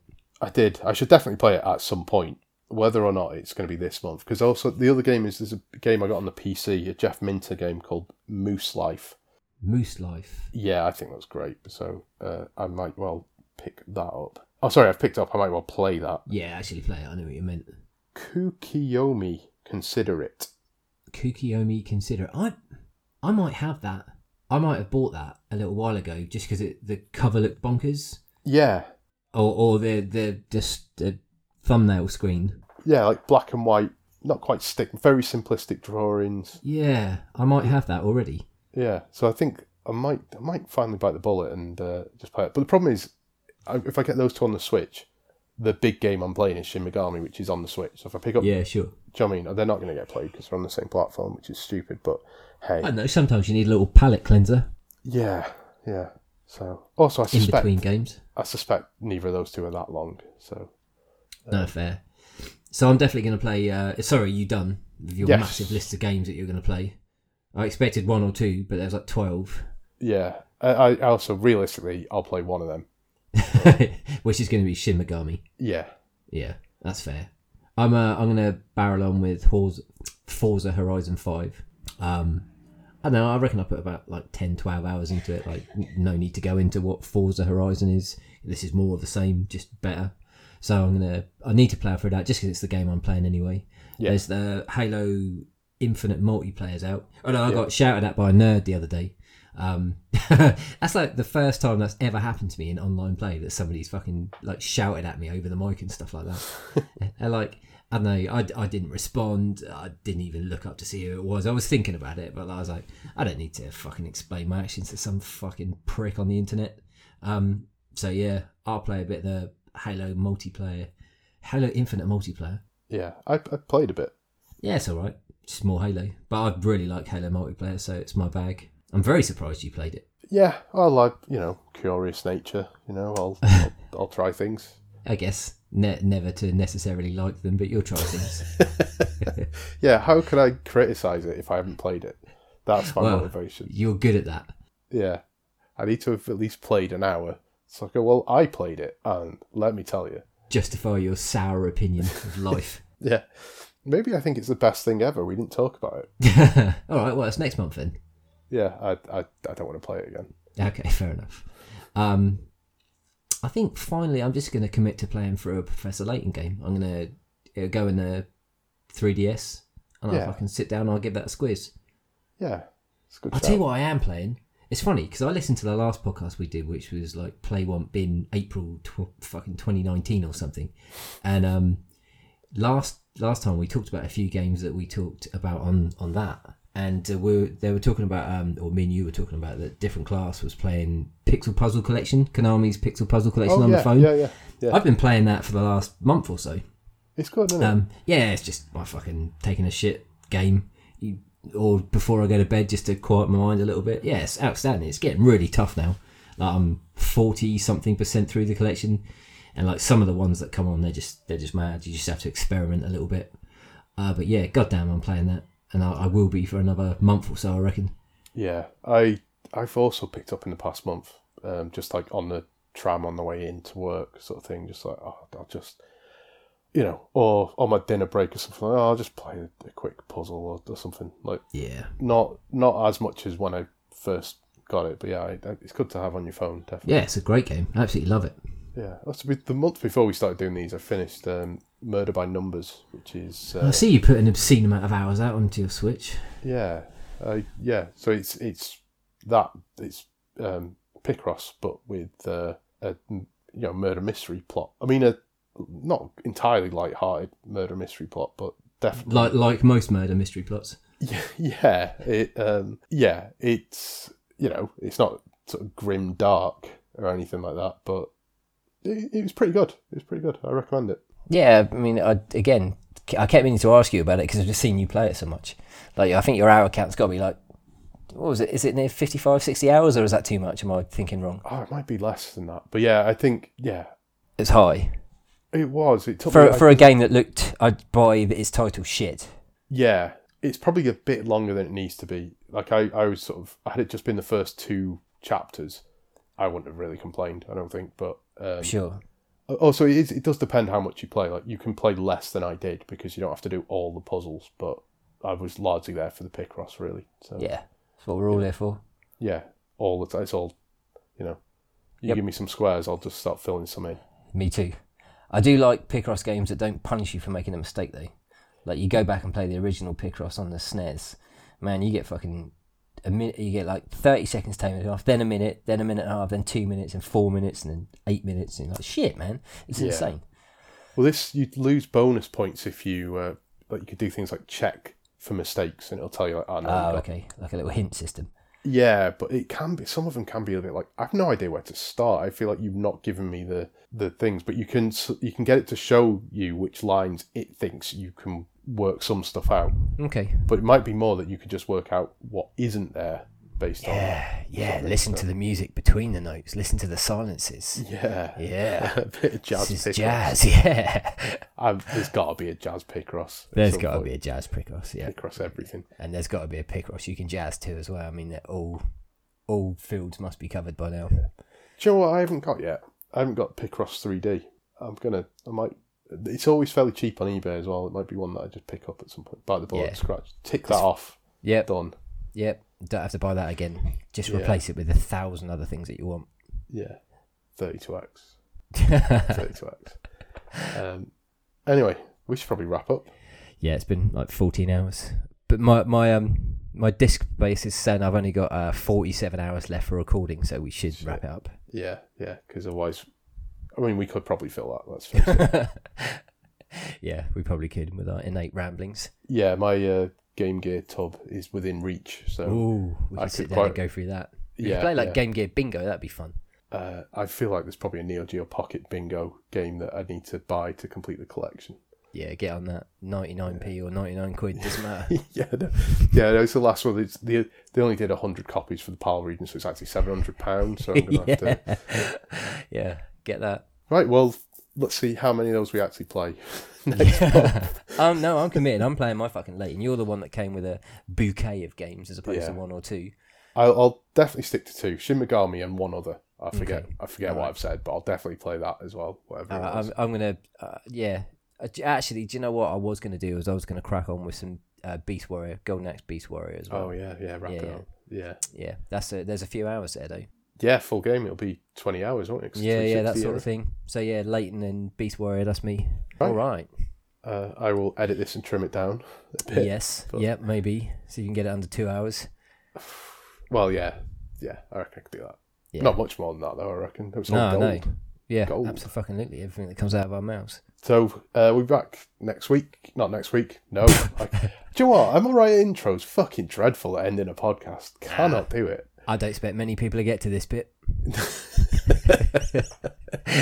yeah, but um, I guess f- one other thing to say is the intro and outro music I picked because I didn't have anything in mind when we recorded last time. Uh, is by a guy called Benjamin Shaw, otherwise known as Mega Dead. He's on Bandcamp, and I recommend it. It's sort of uh, I don't know what you call it. Sort of I don't know, found hip hoppy sort of stuff, electronic. Yeah, it wasn't bad. I didn't mind it. I thought it was gonna Yeah. be shit. Yeah, he's good. I like his stuff. Um, yeah, it's all right. Quite often it's sort of pay what you can and things like that. So um, Oh, okay, if, that's nice. if you liked it, give it. A, I might put a link in the description. And I think uh, that's a nice thing to do since we're using it. yeah. Um, but yeah, yeah, go buy his go buy his album or something. Yeah, fucking buy them all. Take care.